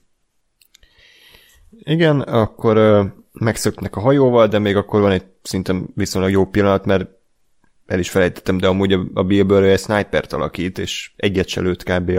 A rész során, vagy nagyon, nagyon keveset, és akkor itt felkap egy puskát, és akkor felrobbantja ezt a ridónium tartályt, ami ott volt a bázison, ami szintén egy ilyen morálisan egy teljesen jó döntés szerintem, hogy így hátráltatják a birodalomnak a fejlődését. Igen, tehát nála itt ez volt a karakter pillanat. Tehát ugye ott elkezdődött a közepétől valami, és ott éred be. Tehát az volt ott a katarzis, a csúcspont. És igen, lehet karaktertörténeteket mesélni fél órában. Abszolút. Meg lehet oldani, tehát ez nem kell mozifilm, nem kell 10 epizódos minisorozat, hogy egy ilyet levezényeljenek, hanem nagyon egyszerű, borzasztóan egyszerű volt az egész, de legalább volt róla fogalma az írónak, hogy ezt hogyan kell így a legkompaktabb módon elmesélni. És nem támaszkodott más sorozatra, képregényre, hanem ő így ebben a pár részben egy izgalmas, érdekes karakterré vált. Kész, ennyi. Tehát, hogy nem kell és más. Pont azt akartam mondani, hogy tehát a múlt heti Boba Fett megjelenés, azután azt mondtam, hogy ettől csávot, hogy nem akarok sorozatot nézni, de a Mayfield meg egy abszolút egy olyan karakter, akire azt mondanám, hogy csináljanak vele egy sorozatot, egy tök érdekes karakter, ha ennyire a saját sejüket nyalják, akkor csináljuk belőle egy sorozatot, mit tudom én, Tinderen párt keres magának, vagy nem tudom, tök Bill Burr-re tök jó dolgokat lehetne csinálni, de nem, de tényleg, ez én is azt mondom, hogy tök jó volt az a kis lezárás ennek a karakternek ebben a részben. A birodalmi Tinder az lenne a bira randi. Hát, ez nem volt a legerősebb poénod, szerintem. És még finoman fogalmaz. De nem volt még ebben az epizódban, úgyhogy muszáj volt. Muszáj valahogy azért kiérdemelni azt a 0,3-es dislike arányt. Igen, a citromdíjat neked ítéljük ebben az epizódban. Én amúgy nem gondolnám, hogy a Bill Burrből külön sorozatot kéne, vagy lehetne, mert nekem ő mondjuk pont ez a karakter, aki... Nyilván nem, csak kúzok. Jó, oké. Okay. Inkább, mint a Cassian Andorból, már most. Hát, mert pont annyira érdekes. Vagy a Lando Carlissianból, hát az is kell amúgy, na, tényleg, basd meg, mint egy Stroke, legalább annyira. De ez a Mayfeld, ez arra jó, hogy évadonként egy epizódra elővegyék. És akkor az legalább így garantálva lesz, hogy egy kellemes epizód így biztos lesz a Mandalorianben. Én is azt gondolom, hogy ő erre tök jó, mind a karakter, mind a Bill Burr. Nem mondom egyébként, hogyha lenne valami jó ilyen csapatos sorozat Star Wars-on belül, mondjuk ilyen Rogue One-szerű, akkor abban mondjuk beleférne. Abszolút, csak nem tudom, hogy ilyen lesz-e. Illetve tudjuk, hogy lesz a mi Rogue Squadron, ami hát vagy jó lesz. Film lesz, ugye? Film lesz. Ja, az film lesz. Ha lesz mozi addigra, de... Hát... Straight to Disney Plus. Hát amúgy nem tudom, hogy ezt honnan akarják elindítani, hogy most kitálnak valami zsírójat, vagy ugye volt most októberben ez a vadászgépes játék, ez a Squadrons volt talán csak. Hogy azt akarják tovább gondolni, vagy csak így bár volt, sőt, volt is ilyen Star Wars játék, hogy Rogue Squadron még persze, a 2000-es évek elején, vagy 90-es években? Nem akarok hülyeséget. Hogy most nem tudom, hogy csak azért, mert jól hangzik, vagy azt akarják valahogy filmesíteni. Hát ebben a jövőben fog játszódni. Mármint, hogy így azt hiszem a trilógia, az új trilógia közben után valamikor, nem tudom, valami ilyesmi lesz. De azt úgyis meglátjuk majd, mert ki tudja. Lehet addigra eltörlik, kirúgják, Patty Jenkins, nem tudom. Hát figyelj, amíg nem kell a Zack Snyder örökségében dolgozni, addig szerintem vele nem lesz probléma. Ja, igen. Így van. És akkor visszatérve az epizódhoz, tehát ugye felrobbantják a bázist, és akkor utána a nagy morális dilemma, hogy akkor mit csináljanak a Bill Burr-re, de szerintem azt teljesen korrekt döntés hozzák, hogy jaj, azt mondjuk majd, hogy meghalt ő is, és akkor elengedik, és akkor ő meg gyalog mehet az erdőbe, ők meg ott hagyják a picsába hajóval.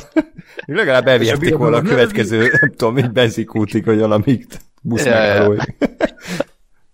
Hát én is vártam, hogy felajánlják neki, hogy figyelj, itt van ez a szarvasaló, rohadt ronda, de el tudunk vele vinni bárhova. Ahova csak szeretnéd, hát nem. Úgyhogy Hogyha az évadzáról meg arról fog szólni, hogy ott bandukkol és szidja mindennek az agyát, hogy itt hagyták a picsába ezen a lefra terepen, akkor én már azt is elfogadnám. Az jó lenne amúgy. Hogy magába beszél Bill Burr 40 percig, mindenkinek az anyját szidja, és ez az a... Ez az évadzáró. Star Wars content. At its best. Amúgy kihagytad a kedvenc fanservice momentumot. Jaj, bocsánat, akkor mondjad át. A szeizmikus töltetek. Mi? Hát ez mennyire de király. Jó a dubstep bomba. Igen. Gyerekkorom óta bennem van az érzés, amikor ülök a klónok támadásán a moziba, és jön az a jelenet, és így felrobbannak azok a szeizmikus töltetek, és így befogtam a fülem, hogy azt a kurva! Jó, nem így mondtam, egy kisgyerek voltam, de hogy ott tényleg az annyira audiovizuális orgia volt, meg a mai napig szerintem az a jelent az.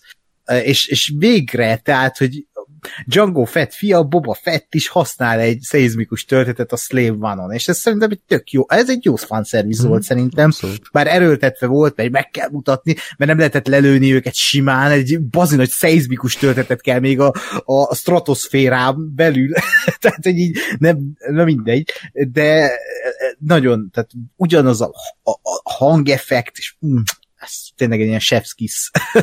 Jó volt, abszolút. Akkor én tényleg nem vagyok igazi fan, mert ez nekem így elment a fejem fölött. De néztem, tudtad, hogy mi az, nem? Vagy ismerős volt, nem? Hát így ránéztem, hogy már valami olyan bombát már láttam.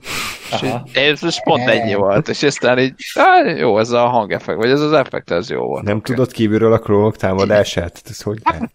De csak nem, a homokos szöveget. Igen, mindig csak a homokról szóló monológot néztem újra, a többi azt mindig áttekertem. Azokon a zsírpatkányokon lovagolnak a mezőn, ugye? Az is. Igen, hát persze. Hát a körtelebegtetés, vagy alma, vagy meg a végén a fején brékelő Yoda mester. A CGI fejű Dooku gróf. Persze. Ezek a filmek az igazán jó pillanatai, nem technikus töltetek vagyunk. Jó, és akkor az utolsó járt nekem egyiket annyira nem tetszett, vagy nem láttam értelmét. Biztos egyébként reflektált egy korábbi epizódra, amikor a Gideon Moff küldött üzenetet a Din Djarinnak, és akkor most a Din Djarin küldött üzenetet a Gideon Moffnak, hogy tudom, hogy mire készülsz, de el foglak kapni. De nem is küldött üzenetet, vagy mikor küldött? Hát ott beszélt vele a végén egy ilyen... Ott Ákos már kikapcsolt. Nem úgy, hanem hogy a Moff Gideon mikor küldött. Valahol olvastam, hogy korábban ő szinte úgy szóról-szóra ezt elmondta. Csak... A 8. részben volt ez, amikor ott felmondta a Gideon, amikor először jelent meg. És akkor mondta, hogy kell neki az a gyerek. Tudom, amikor felhájpoltad 7 rész után, megjelent, és akkor ez volt a nagy szövege. Erre nem emlékszel, Ákos? Nem, erre sajnos nem. Bocs, hogy nem emlékszel az előző évadra. Ezek a szeizmikus töltet nem emlékszel, de az első és a második évad nagy főgonoszának nyitó monológiára meg nem. Én itt amúgy csak arra tudtam gondolni, hogy ezt ajánlottam, mert valószínűleg a Favreauék írták, mert ez nagyon Favreaus volt. És így biztos látták nem régen a Taken-t, ilyen Liam Neeson lázban égtek, és akkor kellett nekik is egy ilyen jelenet. Amúgy csak szerintem egyre gyengébb ez a szegény Gideon Moff, tehát hogy mennyivel királyabb gonosz az a Hess. Az ki? Hess, hát a náci tiszt, tehát hogy annak van valami tekintélye, abban van egy feszültség, de ez a Gideon Moff, ez tényleg olyan, amit Ákos mondod, egy ilyen szombat délelőtti rajzszínfigura, aki a bajszát pödörgetve így settenkedik, meg gonoszkodik. Tehát, hogy abszolút nem tudok félni tőle, nem tudom komolyan venni. Hát meglátjuk, hogy mit fog csinálni, hogy mennyire lesz része a fináléban. Tehát én kíváncsi vagyok, hogy ő mit tud, mert eddig nem derült ki róla, hogy mit tud. Van egy Darksaber, de az csak így mutogatja. Jó, most muszáj itt. Ja, hogy nem a színész. Ja, hogy a másik Darksaberre gondoltál. Ekkora geci. Igényes kulturális podcast. De nem, amúgy tényleg szerintem az a legnagyobb baj vele, hogy igazából még így nem semmit nem csinált. Tehát, hogy elrabolta a Baby Yodát, annyit azt se ő csinálta, hanem leküldte a katonákat. Tehát, hogy néha megjelenik, néz, meg jelent neki a csaj, és így ennyi. De hogy ő maga még se azt nem láttuk, hogy kitervelt volna valamit, se azt, hogy reagált volna valami helyzetre. úgy akcióba bármilyen mértékben is, se azt, hogy nem tudom, ő maga mondjuk harcolt volna, tehát hogy így ott van, és ő a főgonosz, mert az Ákos azt mondta meg, mert feketében van. És nem, azt hiszem, várja, a 8. részben volt neki egy olyan húzás, hogy egyből eltalálta a Din Djarint. Volt valami ilyesmi. Jó, hát azért az már rég rossz, hogyha így nagyon erősen kell visszaemlékeznünk, hogy ő valamikor régen egyszer gonosz volt. Tehát ez nem elég. Tehát azt egyszer kéne, csinált valamit gonoszan. Igen. Az a lényeg. Tehát, hogy jó, mondjuk ez visszavallom, mert az első évad végén az őt szétlőtte a házat, vagy a falut, vagy a nem tudom én. Csak ott ült egy ilyen tájfájterbe. Volt már foglalva, úgyhogy. Meg annyi kellett volna, Gergő biztos örült volna neki, ebben az epizódban néha bevágják, hogy így ököl elüti a Baby Yodát a cellába, nem? És ennyi. Tehát így csak így az király lett volna. Vagy tudod, ott egy ilyen nagy ilyen kihallgatós ilyen beszélgetés, mint amilyen a Fűrész 2-ben volt ott a gyilkossal, vagy a Jigsaw-val, meg a rendőr, és akkor beszélgettek volna, meg filozofáltak volna a Baby Yodával, hogy szar, hogy nem mehetsz meg mindent, mi? Tényleg az. Na, hát ennyi kellett volna, de ehelyett ott állt és nézett. Tehát ez volt a Gideon Moff ebben az epizódban. Hát köszönjük. Na jó. Igen, úgyhogy ez volt a eheti Mandalorian. Lehetett volna Mandalor olyan, de Mandalor ilyen volt, és én ennek örültem. Ez is felírt folyam volt? Nem, próbáltam a Gergőt alulmulni, és sikerült. Ja.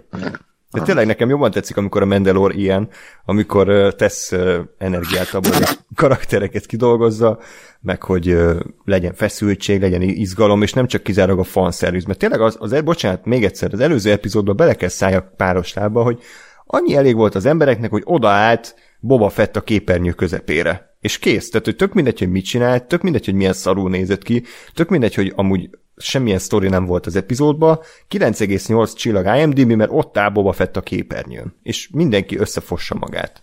És én ezzel próbálok küzdeni. Miért nem, András? Mi? Nem értem. Te miért nem? Jó, hogy én miért nem? De nem vagyok igazi Star Wars rajongó, sajnálom. De azt senki nem mondta, hogy ezt a sorozatot csak Star Wars rajongók nézhetik, vagy igen? Vagy erről lemaradtam? Vagy az elején van egy kiírás. Nincs hozzá türelme szerintem. Na mindegy, szóval nekem ez az ostoba fanszerviz, ez nem tetszik, bár az Ahsokás rész egyébként, abban egyetértek Ákossal, hogy azért az hatásosan volt megcsinálva is, és egyébként tisztességes munka volt minden szempontból, de nekem ez az epizód így talán így az évadban, ami a legjobban tetszett. Én azt kezdem érezni egyébként, ugye a Clone Wars-t nézve, hogy ott azért irgalmatlan sokat számított az, hogyha tudod, hogy ki az Ahsoka. De azért, mert a Clone Wars-ban érdekes, hát mint igen. Karakter. És tehát, hogy én is most, hogy minél több Clone Wars epizódot látok, meg minél többet szerepel az Ahsoka, így egyre inkább azt érzem, hogy basszus, ha láttam volna, vagy ha úgy látom azt a részt, hogy ezt már tudom, és ismerem az Ahsokát, akkor biztos, hogy sokkal jobb lenne. Csak ez most az egész megint ugye azt dobja fel, hogy oké, csak akkor megint egy másik, nem tudom hány évados sorozattól függ a Mandaloriannak a minősége, vagy az élvezhetősége valamilyen szinten, ami meg hát nem annyira jó. Ugye erről pofáztam annó a Witcher 3 kapcsán, hogy persze el lehet úgy kezdeni, hogy semmit nem tudsz senkiről, csak azért sokkal hatásosabb, hogyha ismered az összes karaktert. Tudod, hogy ki ez a Yennefer, tudod, hogy ki ez a Ciri, meg tudod, hogy ki ez a Geralt, és akkor amikor megjelenik aztán a képernyőn, akkor van egy plusz érzelmi töltet mögötte.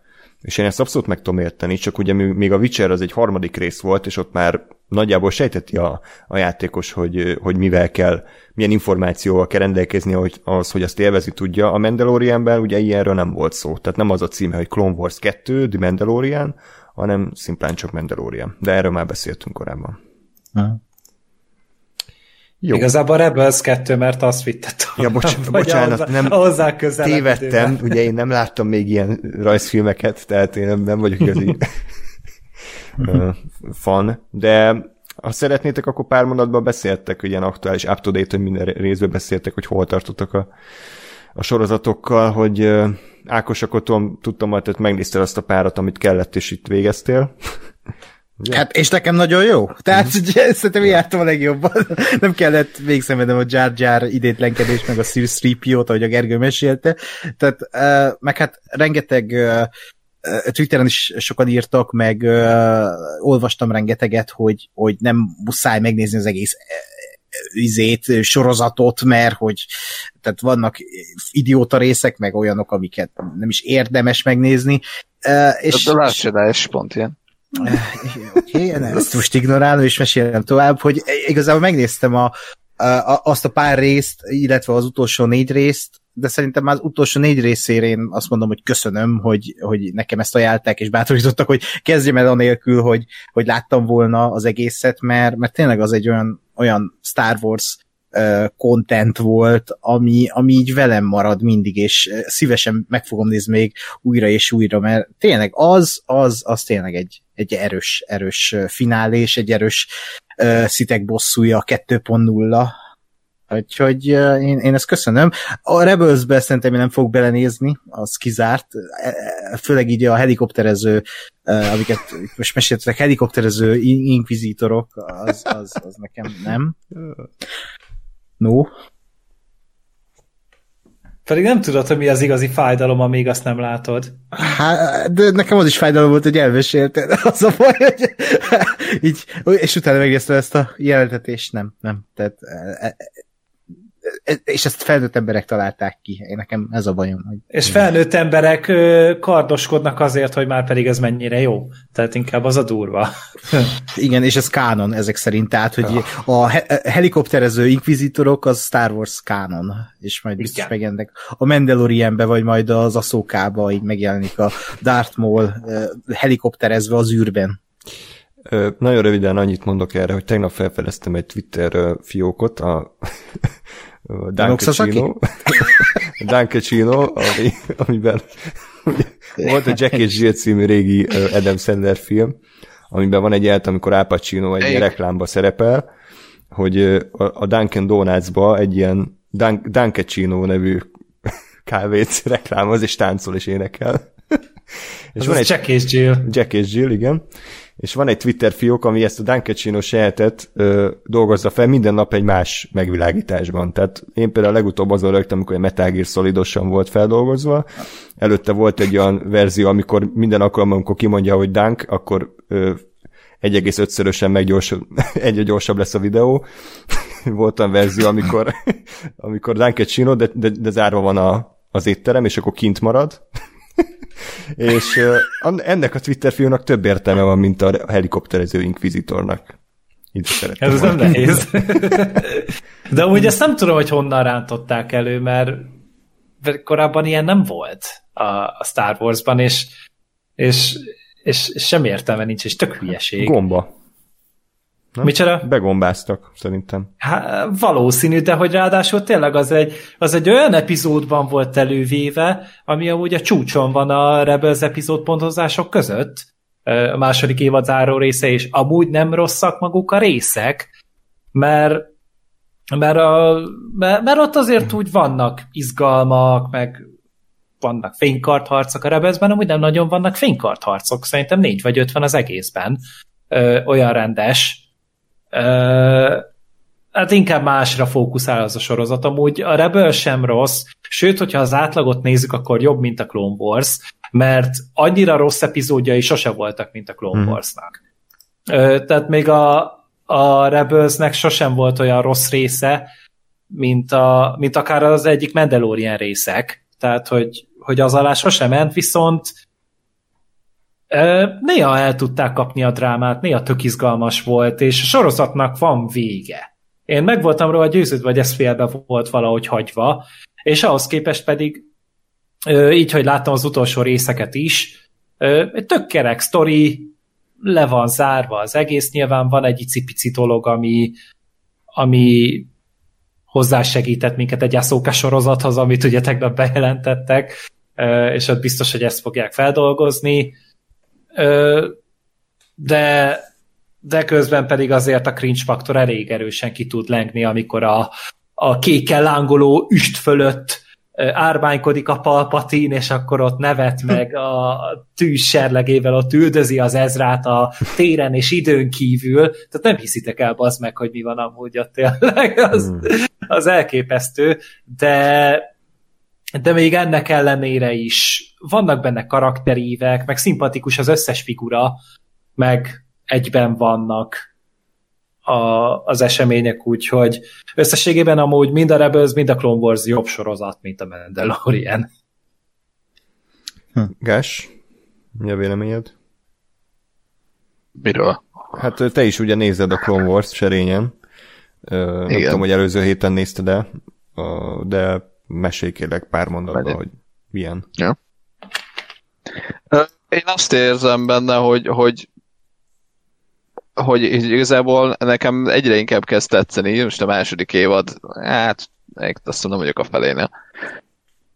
Tehát valahol ott tartok, és tényleg azt érzem, hogy egyrészt továbbra is megvan az ilyen kicsit már nem tudom, antológiai jellege, vagy kicsit azért ilyen epizodikussága, hogy ugye egy háborús háttér előtt játszódik ez az egész, de ez engem továbbra is azért nem zavar, mert ugye tudom a filmekből, a másik meg a harmadik részből, hogy gyakorlatilag az, hogy honnan indul el és hová tart a dolog, tehát ez tulajdonképpen az a sorozat az azt a lyukat tölti ki, amit ott nem látsz a két filmben, és azt szerintem nagyon jól csinálja.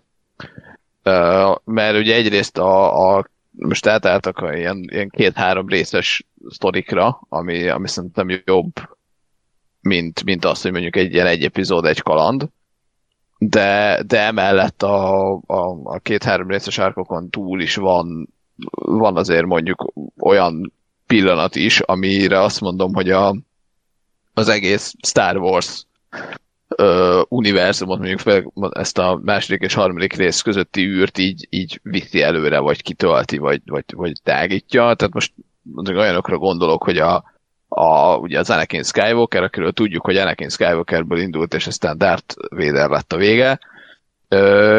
És ugye itt meg valahol a kettő között van, tehát itt még Anakin Skywalker, de azért már vannak olyan pillanatai, amikor azt látod, hogy igen, hát ő most meghozott egy olyan döntést, ami igen adott pillanatban oké, meg mondjuk morálisan lehet, hogy nem a fehér lovagabb döntés, de ugyanakkor meg háború van, ő egy katonai vezető, ő katonai fejjel gondolkozik, és ugye azt mondja, hogy hát igen, ez nem egy szép dolog, amit csináltunk, de erre volt szükség, mert háború van, és nem tudom én, ezzel most megmentettünk 5000 másik életet. Ami szerintem nagyon jól beleillik abba, hogy ő, tehát hogy nagyon jól viszi előre ezt a karakterfejlődését, meg azt a változást, amiről ugye tudunk. Másrészt meg valahol az pozícionálja nekem a Clone Wars-t a Mandalorian fölé, hogy ugye bármennyire is hangoztatjuk, hogy attól, hogy valami animációs, attól még ez nem feltétlenül gyerekeknek készül, de azért attól függetlenül a Clone Wars az a Cartoon Networkre készült. És ennek ellenére vannak benne olyan dolgok, amik egyáltalán nem gyerekesek, vagy mondjuk kimondottan felnőtt témák, vagy legalábbis felnőttesen megközelített témák, legyen szó akár nem tudom, akciójelenetről, vagy arról, hogy most akkor meg kínoznak valakit, vagy vallatáson, vagy ilyesmi, egészen odáig, hogy mondjuk árnyalják a Obi-Wan Kenobi karakterét, hogy hú, lehet, hogy neki is volt valamilyen, nem tudom, ilyen love interestje, amit hívnak valahogy magyarul, biztos. És hogy ezzel is így tovább mélyítik azokat a karaktereket, akiket tulajdonképpen már ismertél. És na, tehát hogy oda akartam kiukadni, hogy annak ellenére vállal be és teljesít ilyen dolgokat a Clone Wars, hogy ez egy Cartoon Networkre készült sorozat volt, és ezért fáj még jobban a Mandalorian, mert ott meg a világ összes pénzéből csinálhattak volna azt, amit akarnak, és ezt csinálták belőle. És én nem feltétlenül mondom azt, hogy kilométerekkel jobb a Clone Wars, mert annak is megvannak a maga hülyeségei, csak a körülményeihez képest azt egy nagyobb teljesítménynek tartom, mint a Mandalorian-t. Tehát egy gyerekcsatornára készült rajzfilmből kihozni valamit, ami oké, per jó, azt szerintem nagyobb dolog, mint egy saját streamre élőszereplős bármit csinálhatunk, és bármi történhet, és bármi lehetett volnával egy ilyen langyos valamit kihozni. Hát én csak annyit mondok erre, hogy sajnos annyi jó sorozat van tényleg manapság, hogy nem tudom rávenni magam ezekre a Star Wars rajzfilmekre, tehát sajnálom. Most lenyomtam a Queen's Gambitet, tök jó volt, most elkezdtem a Godless-t, ami a Scott Franknek ugye a másik szériája, szintén iszonyat jó, pedig nem szeretem a western, de tehát ez minőség, és akkor most ezek után menjek Jar Jar fingást nézni, hát valahogy nem annyira.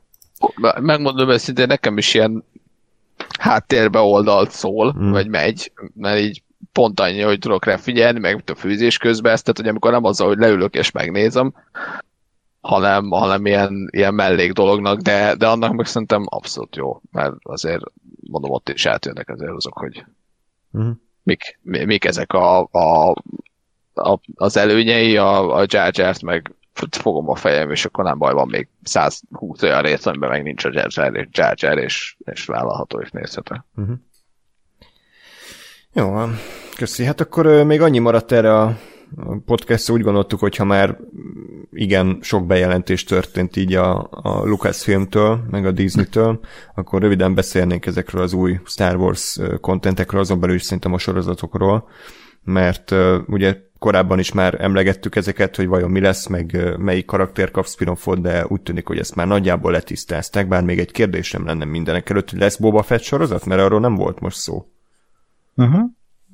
Ezt nem jelentették be. Érdekes. Szerintem lesz, csak lehet, hogy nem az elkövetkezendő években. Nem tudom.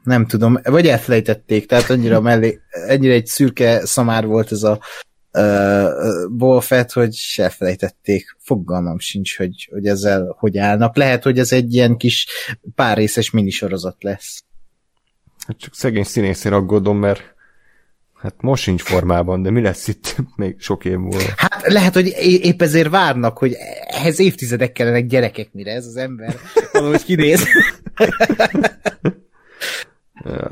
Jó, oké, és akkor gondolom lesz Mandalorian a harmadik évad, ugye? Tehát, hogy ez azt már berendelték biztos. Korábban, yeah. Az már tény, hogy lesz.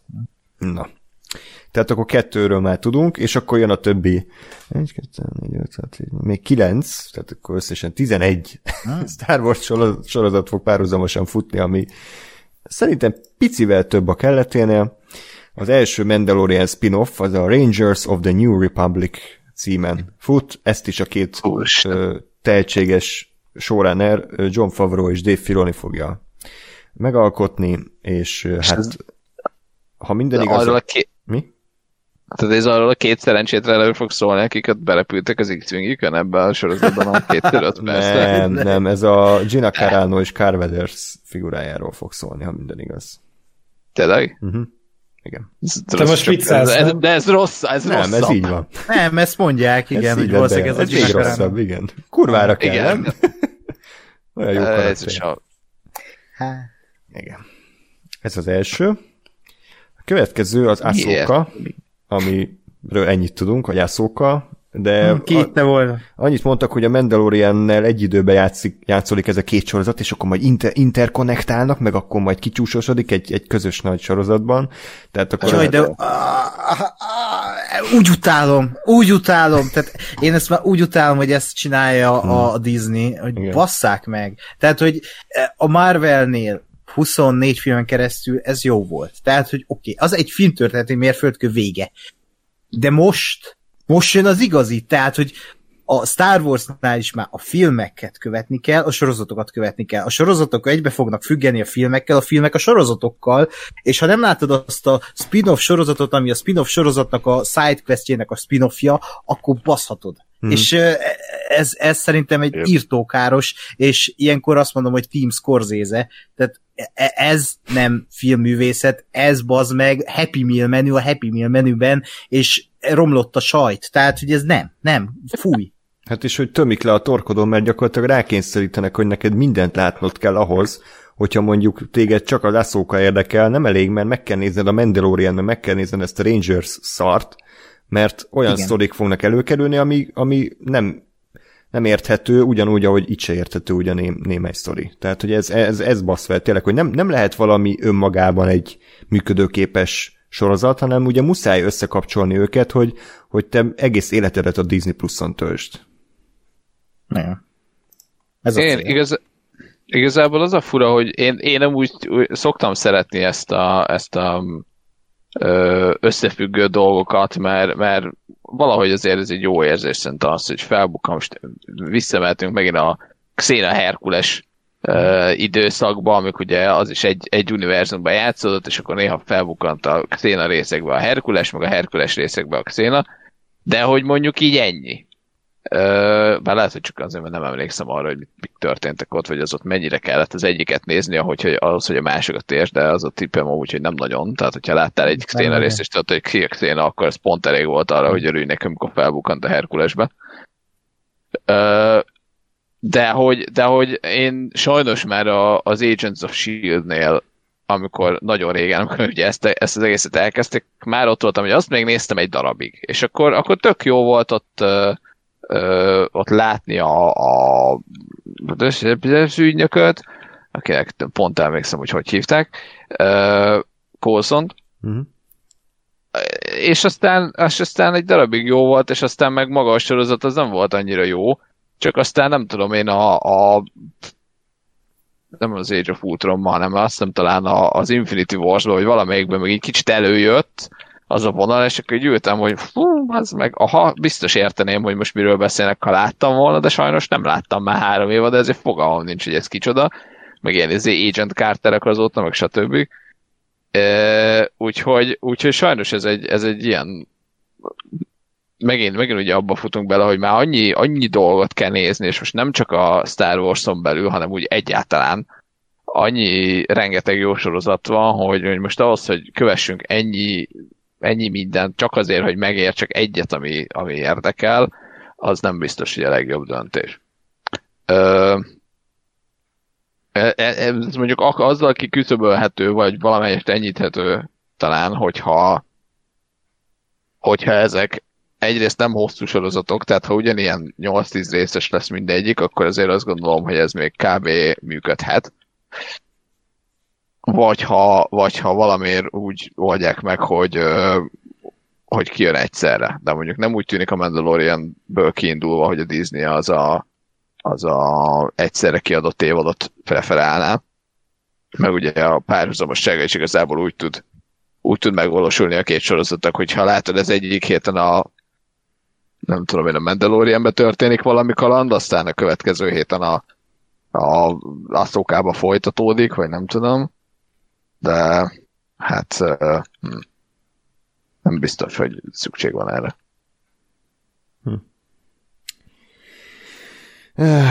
De már én inkább amúgy úgy tekintenék erre, hogy erre a sok sorozatra, hogy nagyobb számban készülnek, úgyhogy nagyobb eséllyel lesz valami olyan, ami tetszik. Tehát így legalább lehet belőle válogatni, hogyha már legalább mert hogyha csak egy van, és csak a Mandalorian megy, hát nem megy a Mandalorian, hát akkor nincsen Star Wars, amit nézhetnél, amivel alapvetően meg lehet lenni, mert ugye eddig is így pont attól volt nagy dolog a Star Wars, hogy 2 évente, 3 évente, 4 évente jött, vagy még olyan sűrűn sem. De így viszont, hogyha ekkora a mennyiségben jön, akkor és meg tudja azt oldani az ember, vagy vannak olyan kegyesek az írók, hogy nem kapaszkodnak annyira egymásban a sorozatok, akkor még abból jól is járhatunk. Mert ugye a tévében is van példa erre, hogy összekapcsolódnak a sorozatok, ugye ez a Supergirl, Flash, Green Arrow, meg a Legends of Tomorrow talán, vagy mi volt még az a 4. sorozat. És akkor ugye ezeknél voltak ilyen 4 sorozatos eventek, amikor mentek párhuzamosan a sorozatok, és akkor az egyik héten ennél volt az event, a másiknál amannál, és így 4 sorozatból rakódott össze a 4 epizódos nagy történet. És az tök jó annak, aki rajongó, az más kérdés, hogy mennyire hozzáférhető mindenki másnak.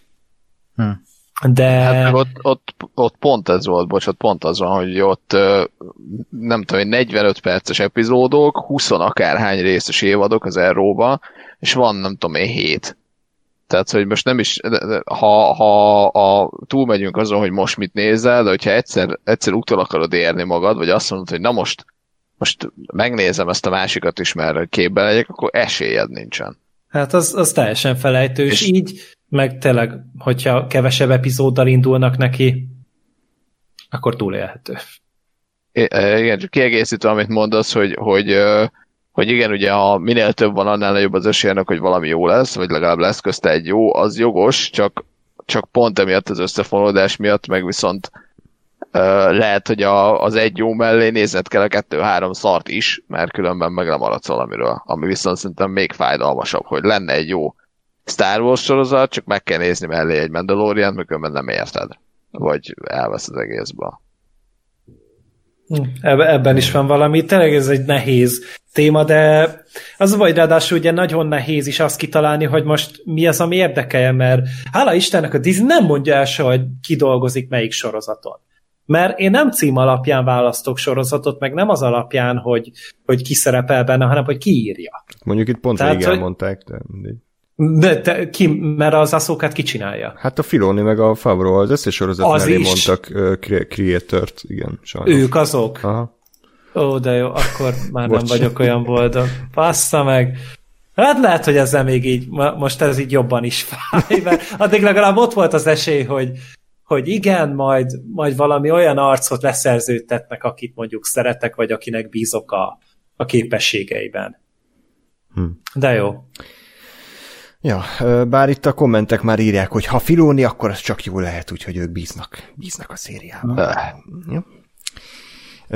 Igen, tehát akkor ez a kettő már letudva, akkor jön még egy Dave Filoni sorozat, csak a csávónak mindig új bankszámlát kell nyitni, mert nem fér el a sok pénz, amit kap eddig. Ugye jön a The Bad Batch, ami az animációs széria lesz, a Clone Wars spin-off, tehát hogy az előzménynek, a spin-off sorozatának a spin-offja. Zseniális. De én azt mondom, hogy ennek van helye, mert itt ki van jelentve, hogy ez a Clone Warsnak a spin-offja, vagy mi az istenyes folytatás spin-offja. Tehát megvan a kis tábora, a rajongó tábora, akik nézni fogják szerintem. Igen. Tehát itt nincs olyan eset, mint a Mandaloriannél, hogy ez kapcsolódik az összes többi animációs sorozathoz. Itt az van, hogy ja, ez az animációs sorozatnak a testvére, és akkor azok fogják úgyis nézni. Nem ehhez a sorozathoz kapcsolódik, de azt elfejtettem mondani az előbb, amit Gergő felvetett, és ami nekem kifejezetten fáj most a Star Wars-szal kapcsolatban, hogy igen, öreg ember vagyok, de régen, amikor megjelent a Star Wars, az egy esemény volt. Tehát arra vártunk. Mert nem az volt bazd meg, hogy bezabáltattak minket a Star Wars, amikor már bébiodát hánytunk, zöld hányásunk volt, hanem megtörtént egy film, tök mindegy, hogy milyen volt, jó vagy rossz, de megtörtént egy film, és az így velünk maradt, azt így emészgettük évekig, és vártuk a folytatást, gondolkodtuk, hogy mi lesz a karakterekkel, milyen új világokra kerülünk el, milyen akciójelenteket látunk, és az egésznek volt egy ünnepi hangulat, amikor beütünk a moziba, megjelent a Lucasfilm logó, sötétség, és berobbant a Star Wars felirat. Tehát, hogy az tudtad, hogy ez egy különleges dolog, és a mozi történelemnek az egyik alapköve, a hollywoodi szórakoztató filmeknek az alapköve. És most az lesz, hogy ezt totálisan felvizezik, felhigítják, és a Star Wars el fogja veszíteni az egyediségét, a világából adódó egyedi hangulatát, mert mindenhol Star Wars lesz, minden szinten, tök mindegy, hogy most te milyen típusú sorozat iránt érdeklődsz, szóval mindegyikből lesz már Star Wars, videójátékok, könyvek, ugyanúgy jönnek a filmek, és így túltelítődünk, és az egésznek elveszik ez az érdekessége, és én nagyon örülök, hogy a Gyűrűk Urában most nem ez a helyzet, pedig abból is simán lehetne, érted, a bütykös lábú fúsos fasznak, aki az elején felrakta a lábát az asztalra, annak is lehetne spin-offot csinálni, hogyha a Disney-nél lennének a jogok. Vagy egy Barátok köz sorozatot Csámpás Rozékkal. Akár. És nagyon örülök, úgyis hogy nem az a Barátok köznek. hogy a Gyűrűk Ura az továbbra is egy esemény, tehát hogy az egy fontos premier mindig, amikor van egy új Gyűrűk Ura film. Hát a Star Wars szerintem várd meg amúgy a sorozatnak a sikerét, tehát hogy kijön, az Amazon nagy nehezen végre befejezi, és megkapjuk, és megnézhetjük, jó. És mindenki, az meg a az ablakra szarik tőle, annyira király lesz. Vagy nem is az, hogy király lesz, de annyian fogják nézni, meg annyi mémet fognak róla csinálni, és lehet, hogy vérszemet kapnak, és akkor ők is bejelentik, hogy 10 Star Wars sorozat, mi bejelentünk 20-at. Jó, akkor Léci, adj meg nekem még ezt az egy évet, amíg boldog vagyok, hogy ez nincs így, és akkor utána majd keresek majd a Harry Potterben még belekapaszkodom, hogy hát ha abból nem lesz. Hát jövőre, vagy jövő, azután jön a játék, akkor meg azt szívítják fel, tehát. De amúgy igen, tehát ugye a Gyűrűk ura az azért még nincs olyan öreg, mint a Star Wars. A Star Warsnak is azért kellett több mint 30 év, mire idáig eljutottunk, kellett egy prequel, kellett egy jó, akkor vége minden Star Warsnak, és akkor megvette a Disney.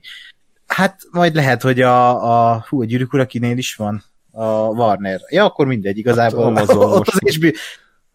az Amazon, igen, de hogy Warner-es a forgalmazás. De hogy igen, tehát hogy az Amazon szerintem valamibe beletenyerelhet, ha jól csinálja meg ezt a sorozatot, és nem szeretném, igen, én sem szeretném, hogy ez így legyen, mint a Star Warsnál, bár nekem a Star Wars egy sokkal személyesebb dolog, mint a Gyűrűk ura is fontos, de hogy a Star Wars az tényleg, ahogy András mondta, tehát az, hogy tegnap meg volt az esemény, és én konkrétan hánytam ettől, hogy ami történt, hogy miket jelentenek be, miközben én azért lettem, többek között ezért lettem filmrajongó, a Star Wars miatt érdekel a filmművészet, a Star Wars miatt kezdtem el moziba járni, a Star Wars körül forog, tehát a Star Wars egy olyan mérföldkő, nem csak a filmtörténetben, de sok ember életében, a mi életünkben is, és akkor ezt látod, hogy van egy nagyvállalat, aki ilyen igazi kapitalista disznókét mindent kisajtol ebből, és nem úgy, hogy ízlésesen, hanem ezt szeretik az emberek, hogy így semmi eredetiség, semmi innováció, ez működik, szeretik az emberek, ez kell, ez biztos, megkapjuk a pénzt, ez a tuti, és ennyi. És az a baj, hogy nem csak a Star Wars, az egész filmművészet, amit múlt héten bejelentette az HBO Max, az a moziknak és a filmművészetnek a szembeköpése, és egyszerűen undorító dolog szerintem az, amit tesznek, és nem gondolnak bele a mozi üzemeltetők helyzetébe, a filmkészítők helyzetébe, senkiébe, tehát ez az egész nem a pénzről kéne, hogy nyilván arról szól, mert ez egy ipar, de hogy nem, tehát nem régen csak nem csak a pénzről, és én ezért, tehát a streaminget nyilván rengeteg előfizetésem van, nem tagadom, de én nem szeretem. Tehát, hogy így miért jó? Tehát ott van rengeteg film, mindent készhez kapunk, és ez jó, hogy egy helyen ott van minden. Nem volt jó, amikor így fel kellett venned az RTL klubon a karatekölyköt reklámokkal együtt, és akkor át kellett pörgeted mindig a reklámokat, és úgy kellett megnézned 50-szer a filmet, mert csak az az egy film volt, amit felvettél, meg az egy videókozetta, amin elfért. Hát vagy tehát, el kellett menned a videótékába, fizikailag. És az egy kaland. Igen, ha meg volt a film, ha nem volt meg a film, akkor fél óráig válogattál, hogy mit vigyél el. Igen. De hogy az egésznek, tehát hogy az volt a lényeg, hogy nem feküdtél otthon a kanapén, és nyomogattad, és ott van, hanem hogy neked tehát ki kellett fejtened valamiféle fizikai munkát ahhoz, hogy megnézd ezt a filmet, és tudom, hogy ez biztos ilyen boomer, tehát ennyivel el lehet ezt intézni. Nagyapák beszélgetnek. Igen. De én nem bánom, hogy abban nőttem fel, és szerintem abszolút túl fogunk telítődni, de ezt már beszéltük, és lehet, hogy kicsit elkanyarodunk, de tényleg az, hogy már a mozifilmeknek se adják meg azt az exkluzivitást lassan, amit megérdemelnek, az, hogy az meg egy dűnét megnéz otthon a csávó a 20 centis monitorán, vagy igen, és akkor azt mondja, hogy hát ez nem volt egy nagy dolog. De az meg ezeket az alkotók moziba szánják, tehát nem lehet ezt, nem lehet ugyanazt elvárni tőle, hogy otthon is ugyanúgy üssön. Igen. És ezt most Denis Villeneuve elvileg meg is vétózta ezt az egészet, és bemutatott neki. Tehát nem tudom, mit fognak elérni, ha most így összeállnak a filmesek, illetve a moziüzemeltetők, de tényleg ez egy nagyon rossz korszak, ami felemegyünk, és sajnos ez a jövő, tehát nyilvánvalóan, főleg most ugye a koronavírusnak köszönhetően is, tehát a streaming az sose virágzott ennyire, mint most, és én lemerem fogadni, hogy a tegnap bejelentett Marvel, meg Star Wars, meg Isten tudja, Disney sorozatok azoknak a 70%-a a koronavírus alatt jöttek létre, lehet, hogy még a múlt héten találták ki, hogy az meg még jövőre se lesz mozi, kéne valami, és gyorsan beírták a Wikipédián, hogy best Star Wars content, és akkor legyen a Droid Story, R2D2 és 3CP halandja. Tehát, és nem, tehát azért mondom, hogy a mai Mandalorian is nekem egy ilyen volt, hogy így látom, hogy ez csak egy ilyen epizód, amin történnek dolgok, és ez most a Star Wars, de bazd meg nem ez a Star Wars. Én nem ezért szeretem a Star Wars-t, és ezért fáj ez a rész, hogy most visszakanyarodjak, mert semmit nem éreztem a rész alatt, és egyszerűen nem akarom, hogy ezzé váljon, de ezzé fog válni a Star Wars. Disney Plus-ra jön a streamingen, tudod, ma biztos beleszosztva, hogy péntek, szombat, vasárnap milyen sorozatok, milyen Star Wars sorozatok jönnek, beülsz a tévé elé, a kanapéra, megnézed, hello, jó volt, vagy szar volt, aztán hello, kész. Tehát ennyi rengeteg ember munkája, ennyi egy Star Wars, egy esemény, ami tényleg egy esemény kéne, hogy legyen. Hát úgy látszik, hogy ennyi. Mert Ákost meg kell nézni, aztán nem kell gondolkodni rajta, élvezned kell. Hát igaz, rajongó lenni, akkor csak megnézed, azt jó. Azt a jó vagy, jaj. Tetszett. Élvezni kell, nem kell. Nem, mert úgy akarod nézni, hogy utálni akarod. Ezért úgy nézed már eleve, ez a baj. Nem kell belekötni. Meg kell nézni, és élvezni kell. Ja, nem kell divatod utálni ezt a szart. Még akkor gyorsan haladjunk végig ezeken a fantasztikus szériákon, amiket bejelentettek. A következő az egyik kedvencem az Endor. Mindennyien emlékszünk a remek karakterre a Rogue One-ból, mert Rogue One-ban valami jó volt azok a karakterek, ugye? Tehát, hogy ez iszonyat jó. Ez lehetne akár az Endor bolygó is akkor már inkább, és egy ilyen evók sorozat. Azt majd az lesz, hogy az is lesz. Ne add az ötleteket, ez majd túl jó. A Disney Plus Baby, nem tudom mire, vagy Bebe Disneyre. Andoron Endor. És akkor itt is... Nem, hogy így brendesítenie kéne a Disneynek, hogy lenne egy Yoda, ahol a felnőtt content megy, meg lenne egy Grogu, és akkor ott pedig a családbarát gyerek content. Nem, hanem elindítod az epizódot, és az elején felbukkan, és beinteget így, hogy hello, és hogyha a Yoda integet, akkor felnőtt content, ha a Grogu, akkor gyerek. Basz meg. Oké. Kicsit egy lépéssel közelebb kerültem az öngyilkossághoz, de amúgy sem van. Szóval, igen, tehát Endor, ez a Rogue One előzménye lesz, tehát ismét az előzménynek az előzménye, egy olyan karakterről, akiről senki nem kért spin-offot. Ezt is Tony Gilroy fogja, Tony Gilroy a showrunner, és már nagyon izgatottak, és láttunk jeleneteket, ahol Endor áll, néz, vagy sétál. És vaszban forgatnak.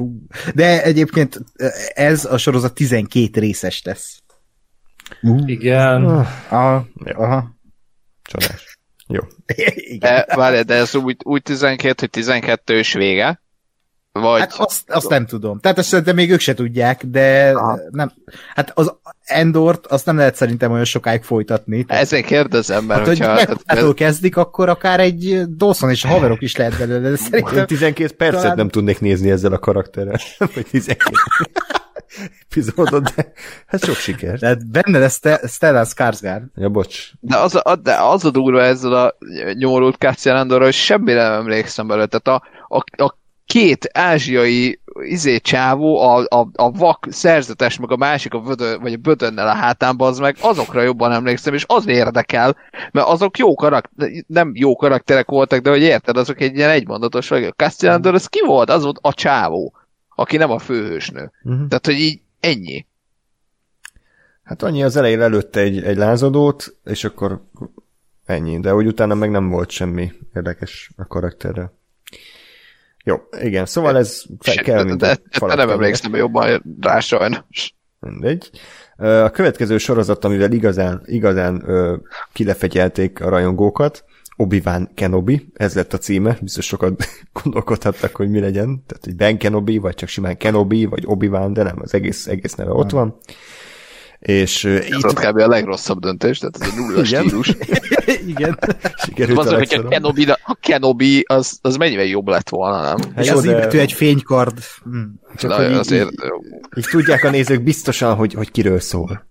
Hát szerintem, hogyha az igazi fanoknak készítik, akkor csak annyi lett volna a címe, hogy Obi. Mert így szólította Jar Jarra az Obi-Wan-t, amikor találkozott vele a második részben. És beüti a nagymama, hogy mi a Obi nyitvatartás, és akkor kidobja ezt a sorozatot. Aha. Nézd, egy Disney Plus, mióta kell fizetni az, hogy bemegyek az Obi-ba? Igen, és akkor jött a nagy hír, hogy úristen, visszatér a színész legenda Hayden Christensen Darth Vader szerepében. Ebben a sorozatban. Hát, ilyen szarabb ötletük amúgy szerintem nem volt. De ez mikor fog játszódni? Hát ez a 3 és 4 évvel a Sithek bosszúja után. Amikor már full Vader. Igen, tehát amikor mondjuk pont kurvára mindegy, hogy ki játsza. Igen, amúgy igen. De meg hát Pedro Pascal is minek van itt szerinted? Hát én ezt kérdezem, hogy minek van. De neki legalább ő a hangja, itt meg megint a 98 éves James Earl Jones fogják betolni majd a stúdióba, infúzióba, tehát hogy nem ő... Lehet lesznek ilyen flashback jelentek, miközben kalapácsol valaki. Megint a buszkalakókat, hogy filéztek ki a faluba, vagy mi lesz? Nem, majd a Force Ghost lesz a Hayden Christensen. Nem, az lesz, egyszer leveszi a sisakját, és akkor az lesz a Hayden Christensen a 15 részes évadban, és akkor mindenki megőrül, és ez egy 9,9-es epizód lesz IMDb-n. A Mandalorianből pontosan ezt eltanulják majd, hogy kell. Csak ráadásul úgy volt ez reklámozva, hogy Obi-Wan and Vader rematch. És így nem mindegy, bazd meg, tudjuk, hogy nem győzött egyik se különösebben, mert nem itt fogják elintézni egymást. Hát a 4. részben volt a rematch, nem? Illetve hát az volt az eredeti, aztán a rematch volt. Tehát, hogy ezzel már túl vagyunk ezen a körön, nem? De igen, és mindenhol ezt reklámozták, és én meg így, hogyha már Obi-Wan sorozatozni akarnak, és össze akarják engedni a Vaderre, vagy az Anakinnal, nem tudom, tehát, hogy köztük már lezajlott a párbeszéd előtte, közben, meg utána is. Tehát itt nincsen konfliktus, amit fel kell dolgozni. Itt nincs az a lényege. Én komolyan azt gondoltam, hogy akkor behozzák ezt a Darth Maul sztorit, és akkor oké. Azt el lehet nézegetni, de hogy a Vader megint... És fogadjunk, hogy nem is az Otói nem fog játszódni végig. Hát... Obi-Wan utazgat a világűrben. Hát vagy lehet, hogy az vagy a Vader végül eljut oda a Tatooine-ra, és ott megtalálja a kis Luke Skywalker-t, azt felemeli, hogy na mi van, kis haver, és akkor oda megy az Obi-Wan, hogy hát az az én kis gyerekem, ne bántsad, és nem fogja neki soha elmondani, hogy amúgy az a Luke Skywalker volt, és egyszer már... És a Mark Hamill fogja játszani. Találkoztak. 10 éves Luke Skywalker. Ő fog majd gügyögni. Tehát egy animált animációval, CGI animációval fiatalított Mark Hamill fogott lenni, és majd azt fogja alászinkronizálni. A 70 éves Mark Hamill, jó. Amúgy nem azért, de tehát Luke-nak miért nem adtak egy álnevet? Tehát a Luke Skywalker tudta magáról, hogy ezt Skywalkernek hívták. Igen, ez egy jogos. Így tisztelték meg a Padménak az utolsó kívánságát. Ami mi volt? Hát az, hogy Luke... Hát most már ez. De lehetett volna, mit tudom én, Trigrover, vagy mit tudom, Tricutter is, tehát hogy érted, tehát a Skywalker mint név azért az egy elég nagy piros zászló így a galaxis. Hát meg az volt a lényeg, nem, hogy őket elrejtsék. Hát igen. Jó, de a peremvidékei rejtették el őket. Ja, csak az egész galaxis. Csak bárki, aki valaha Star Wars-ba felbukkant, de mondom, jó, oké. Hát jó, hát most... Na látod, ezért lesz az Obi-Wan Kenobi sorozat, hogy ezt megmagyarázzák, mint hogy a Zsivány egyesben is megmagyaráztak egy plot holt. Mm-hmm. Jó. Tehát ezért készülnek ezek a sorozatok. Biztosan. Király. Nem a pénzért. Igen. Lukács azért írta meg 30 évvel ezelőtt plot holosan a történetet, vagy 40, nem is már lassan, hogy majd jó nagy pénzeket katlássanak belőle. Így van. Oké. Jó, de ez így rendben van. És akkor elvileg ezt a Deborah Chow nevű hölgyemény fogja készíteni, aki valaki. Mandalorianben rendezett pár rész. De ő csak átvette. Tehát ugye most átdolgozás alatt volt a sorozat, mert ugye az első verzió, ugye az még a Stephen Daldry-nak volt a koncepciója, tehát ez így ki volt dolgozva, csak ő utána lepattant, mert kreatív nézeteltérések. Igen, és tehát a felolvasónak a készítője, vagy rendezője volt eddig ráállítva arra az Obi-Wan sorozatra. Jó, hát nem is tudom, hogy mivel folytassam. Legyen az egyetlen, talán érdekes, ez az The Acolyte című, amit a Russian Doll-nak az alkotója készít, ismét egy hölgy. Ákos, ez miért is érdekes egy picit? Hát, mert ez az egyetlen, ami nem a Skywalker érában játszódik. Elvileg ez a bajos árnyak előtt 200 évvel fog játszódni, és a Jedi aranykorát mutatja be. High Republic érában. Ja, igen, High Republic érában. Hát ez szintén... Ez érdekes poém volt. Hát poém volt. Köszönnek egymásnak az államformák. High Republic. Jó, de... Jó. Oké, tényleg nem én vagyok a legrosszabb ebben az epizódban. Köszönöm, Gáspár. Gáspár itt, igen. Nem tudom, melyik a rosszabb, a Disney Plus vagy Gáspár. Gáspári a mai szarvic korona, szerintem. Megkoronázunk ezzel. Hát ezt a koronát legalább megkaptam. Szerencsére más nem. Azt a mindenit. Hát, aztán tényleg van. Ugye a humorbombák azok. Szóval, amit véget ért a roham, folytassuk a beszélgetést. Tehát, hogy ugye ezt úgy reklámozta be a Kathleen Kennedy, vagy az őt alakító robot, mert nem tudtam eldönteni, hogy ez most ki volt, aki beszélt a streambe, hogy ez egy ilyen mystery thriller lesz, és a szittekről is fog szólni. Tehát, hogy kicsit, mondjuk, nem tudom, ezt a Russian Doll-t, ezt nem láttam, de elvileg egész jó. Tehát ez kicsit ilyen dárkosabb, kicsit olyan thrilleresebb lesz. Nem egy ilyen baby sorozat, mint a Mandalorian. Hát tippeljetek, hogy ezek közül melyik sorozat nem fog megvalósulni. A Mandalorian is egy ilyen gritty westernes peremvidéken játszódó beresz. Ja, persze. Bevadászról szól, nem? Tehát ezeket hihetők ezek a bemondások, abszolút.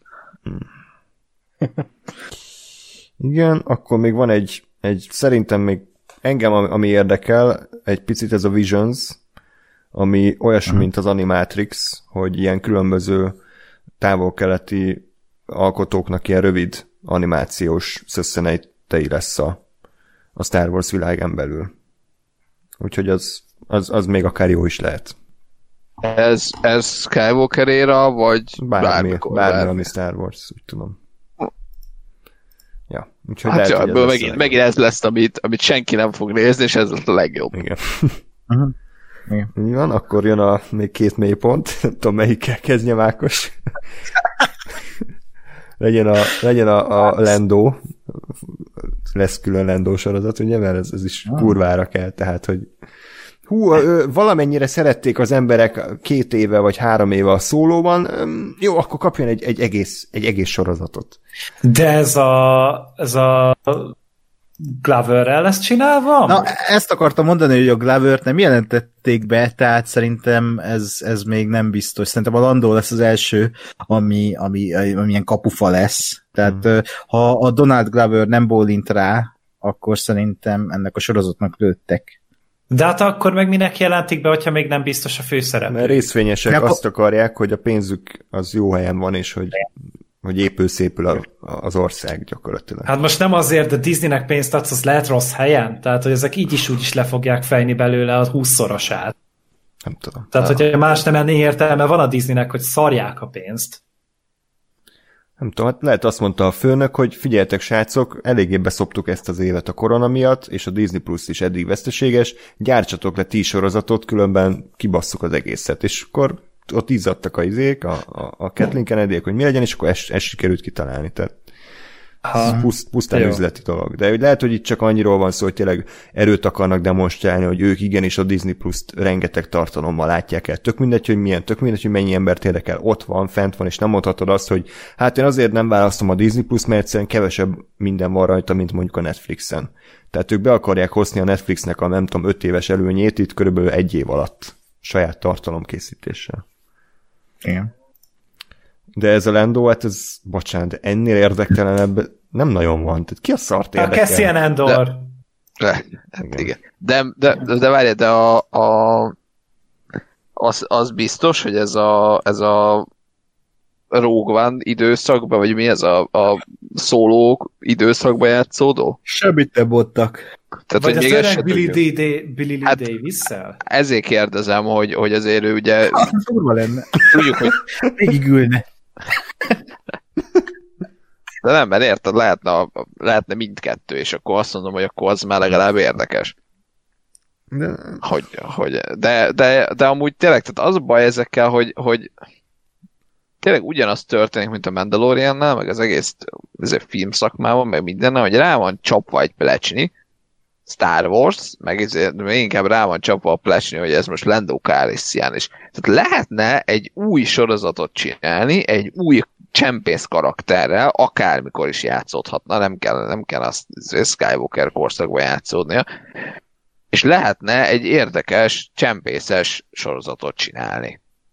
Csak az ki kell találni, meg hát igen, mert az csak az már kreatívnak kell lenni, meg akkor nincs meg a fanservice, és nem lehet behozni Boba Fettet, meg Han Solót, meg a anyám kinyát, és akkor... És de tényleg minden, hogy elkezdenék legyártani a saját Boba Fettjeiket. Hogy amit már utána lehet kameóztatni, és nem abban kell bízni még ilyenkor, hogy életben marad-e még a színész addig, hogy felhasználják. Igen. Ez lenne az ideális, mert tehát lehetne új figurákat kitalálni, és érted? Nem hát tehát egy Boba Fett kitalálásában azért nem ment sok energia, akárhogy is vesszük. Nem, de úgy értem, tehát, hogy tényleg lehetne, és én nekem ez fáj, hogy bazd meg, csináljanak már valamit, ami nem a kibaszott Skywalker korban játszódik. Tök mindegy, hogy az most kotorfeldolgozás lesz, vagy tök új egyedi valami. Tehát én mondom, nekem a Rogue One ezért volt egy nem ezért, tehát hogy na, mert az is akkor játszódik, csak az végre nem Jedik voltak, hanem köztársasági katonák, vagy lázadóknak. És abban az volt az érdekes, hogy kicsit máshova ment, de ugyanaz a korszak, de más szempontból, vagy más oldalról. Annak idején 120 000 éve mi volt ez a játék, amiről beszéltünk? Az a Commando, Republic Commando. Az is, nem sokat játszottam vele, valamennyit játszottam vele, de hogy az is azért volt érdekes, mert a Star Wars univerzumban játszódott, csak végre nem fénykarddal hadonáztál, hanem egy kommandós osztagot irányítottál. Ahogy mondjuk más kérdés, hogy jó is volt a játék mellett, mert ugye négy figurát kb. Egyszerre, vagy mindegy, tehát hogy egy ilyen squadként te irányítottad őket, de hogy ott is azt éreztem, hogy na, tök jó valami újdonság, mert megvan a Star Wars, megvan a hangulat, tudom, hogy hol vagyok, de mégse ugyanaz történik, mint az összes többiben. És ezt hiányolom a sorozatokból is, hogy ezért vártuk a Mandaloriant annak idején, amikor még nem tudtuk, hogy mi lesz, mert pont ezt ígérte. Hogy valami új lesz, aztán meg ugyanúgy izék vannak benne. Jedik, meg Ahsoka, meg Baby Yoda. Na. Igen. Lando. Ez egyetlen egy dologban tudna érdekesíteni, hogyha tényleg arról szól, hogy ott mit simliskedik meg, hogy mit tudom, ilyen szerencsejátékos, tehát ilyen pókerarcokszerű, hogy az hogy veri át az alvilág emberei, de tényleg ez szerencsétlen Lando karakterét előrángatni, aki egy ilyen 20 rangú mellékfigura volt a filmekben. Külön sorozatot tett.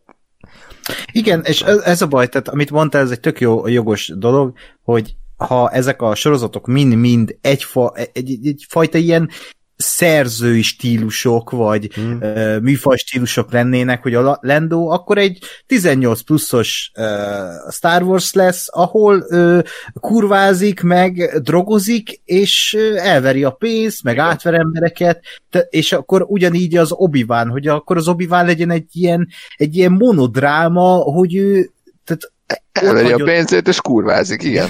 Buckalakokkal. De tényleg, hogy ez annyira jó lenne, hogyha, és ezt ígérték, ugye, a Rogue One-nál úgy, ahogy így ezt be is váltották, ez a második világháborús hangulat, de ott is még rajta volt az a rohadt Star Wars szűrő, és ez az tette rosszá azt a filmet többek között.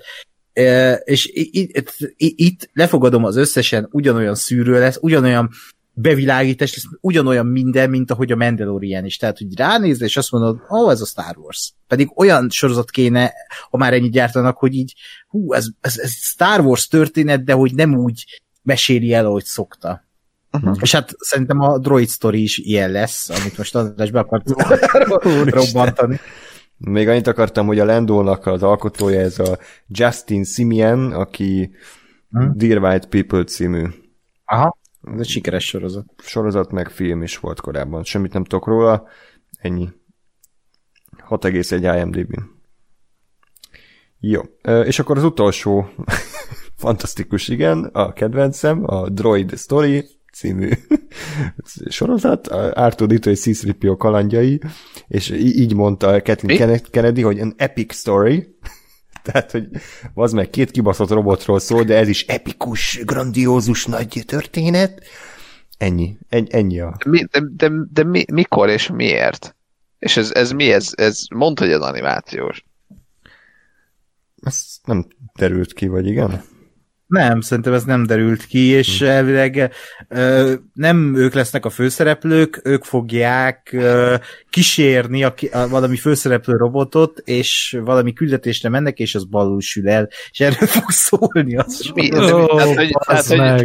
Tehát, hogy bármelyik része a bármelyik Skywalker történetnek, vagy Clone Warsnak, vagy minden, mindig ez történt. Ezek a droidok ezt csinálják, nem? Akkor ez miért lett más? Miért kell ezeknek ott lenni? Miért nem lehet? Ez már megint miért nem lehet egy új karakternek az új története? Miért kell odarakni a stripjot? Mit fog hozzátenni? Hülyeségeket fog beszélni, az ártú meg belecsipog, és vicces lesz, és ennyi lesz. És ezeket miért nem lehet más karakter vicces? Hát... Meg, ennek semmi, ezek költői kérdések, nem kell a válaszolni. De ebből amúgy kaptunk már ízelítőt a Clone Warsban, és akkor én köszönöm, nem kérem. Tehát, hogy abszolút nem. A Rebelsben volt egy ilyen új droid karakter, ez a Chopper, és hát azt annak a hangját a fantasztikus Dave Filoni, tehát tulajdonképpen állandóan csak borgolódott, tehát egy volt agya, és ezt csinálta, és voltak neki ilyen kis kezei, ilyen astrodroid volt, csak ilyen kis fogói voltak így a feje két oldalán, és akkor így ezzel állandóan fenyegette az embereket, hogy szarrá veri őket, meg lehányja őket, ezt csak így mondtam, de az amúgy egy szórakoztató karakter volt, tehát így én nagyon jókat röhögtem rajta, mert valahogy mindig ez a dühös portás bácsi jutott róla eszembe, de nem biztos, hogy ennek kell egy külön sorozat. Karakter volt, nem? Tessék? Hát ez is egy mellékkarakter volt, nem? Hát igen, ő így ott volt, néha amúgy tök értelmes dolgokat csinált, meg tényleg úgy aktívan részt vett a dolgokban, megverte a rohamosztogasokat, tehát nem hiszed el, hogy milyen dolgokat leművelt, de úgy abból az pont elég volt, hogy néha ott így beleidétlenkedett a kamerába, vagy az animációs térbe. Én is ezt érzem, hogy ezek hogy olyan karaktereket, meg olyan figurákat húznak elő, meg akarnak sorozatot rájuk húzni, akik nem működnek, mert az összes kb. Mindenkiben, akit eddig elmondtál, a 3PO-ba, a Chopperbe, a Lando Calrissianba, a Cassian Andorba, ezek addig érdekesek, amíg ők ott vannak, mint mellékkarakterek. Ezek nem véletlenül nem ők az új Skywalker, vagy nem ők voltak a Skywalker, hanem ők a mellékkarakterek voltak. És egyszerűen az akkor érdekes, meg addig jó, amíg őket látjuk, és amiket őket megpróbálnak belőlük főhős csinálni, akkor vagy nem sikerül, és szar lesz a sorozat, vagy igazából nem is ők lesznek a főszereplők, csak ott lesznek valamiért. Azért, hogy a plásnit rá lehessen nyomni, és megnézzék a hülye rajongók. Uh-huh. Jó, hát kicsit szomorúan ér véget ez a beszélgetés, de hát ez az a jövő, ami vár ránk, úgyhogy jobb, ha felkészülünk. Jó, de hogy ne érjen szomorúan véget, tehát hogy lesz egy Taika Waititi és egy Patty Jenkins mozifilm, tehát én ezektől sokat... Hát miért? Hát most, Patty Jenkins az önmagában mi? Tehát, hogy ő is egy iparos. Tehát nekem aztán tök mindegy, hogy kirendezi. Tehát szerintem...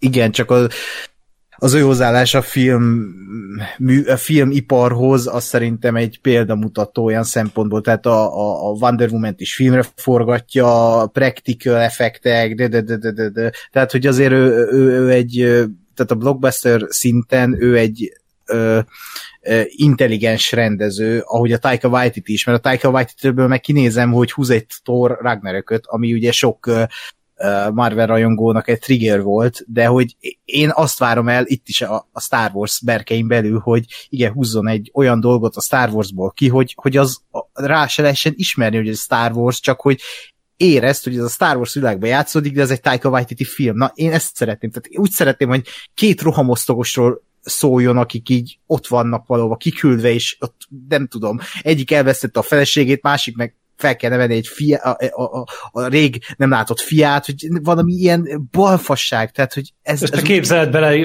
Darth Vaderrel ott kalandoznak együtt. Igen, igen, kurva jó lenne. Tehát ilyen, tehát ez kéne szerintem a Star Warsnak, hogy ne vegye kicsit komolyan magát. DiCapriónak is milyen jót adta volt egyszer egy Hollywood, amikor kicsit nem veszi végre magát komolyan az ember. Tehát, hogy kellenek ezek, amikor kicsit így eleresztik az univerzumot, vagy a színészt, vagy bárkit. Ez fura, hogy ezt mondod, mert én egyébként meg pont azt nézném meg szívesen, hogy akármilyen mi a Star Wars univerzum, úgyhogy tényleg komolyan, brutálisan van megcsinálva. Tehát, hogy akár egy ilyen, akár lelki drámába, akár fizikai darabolásba. Ez a Droid Story lesz. Biztos. Hát az agyamnak biztos, igen. Biztos. Darabolás lesz. Mert eszembe jutott, amit még mindig nem láttam, a New Mutants, ami ugye papíron pontosan ezt ígérte, vagy mondta, hogy ugye X-Men horror.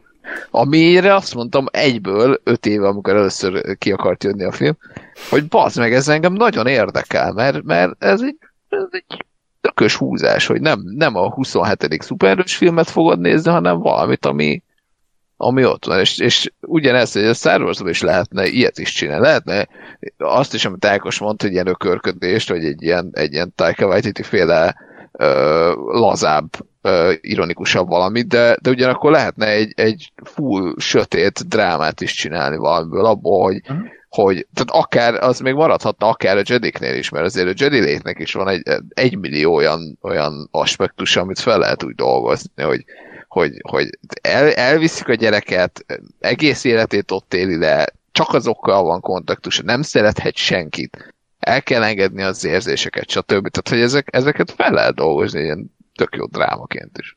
Igen, és ez lenne jó például, amit mondtam, hogy a sorozatokat is így megfogni, és egy Obi-Wanhoz ez tök illene, hogy nem tudom, Nemeséres László megrendezi a pilot epizódot, és akkor tudod, hogy bazd meg, hogy ez mi lesz. Tehát tök ilyenek. Hát egy állítás lesz. Igen, fókuszon kívül minden, de a szereplő az nagyon fog látszódni. De hogy lehetne, hogy nem. Igazi rajongó van itt, úgy tűnik. Amit Gergő mond, az igazság. Hát úgy. Hát csak nem. A Nemeses László nem kell a Star Warsnak, vagy a Star Wars nem kell neki. Inkább azt mondom. Az biztos, ezek párhuzamos egyenesek, tehát sose találkoznak, reméljük. Vagy nagyon-nagyon. Én addig boldog maradok.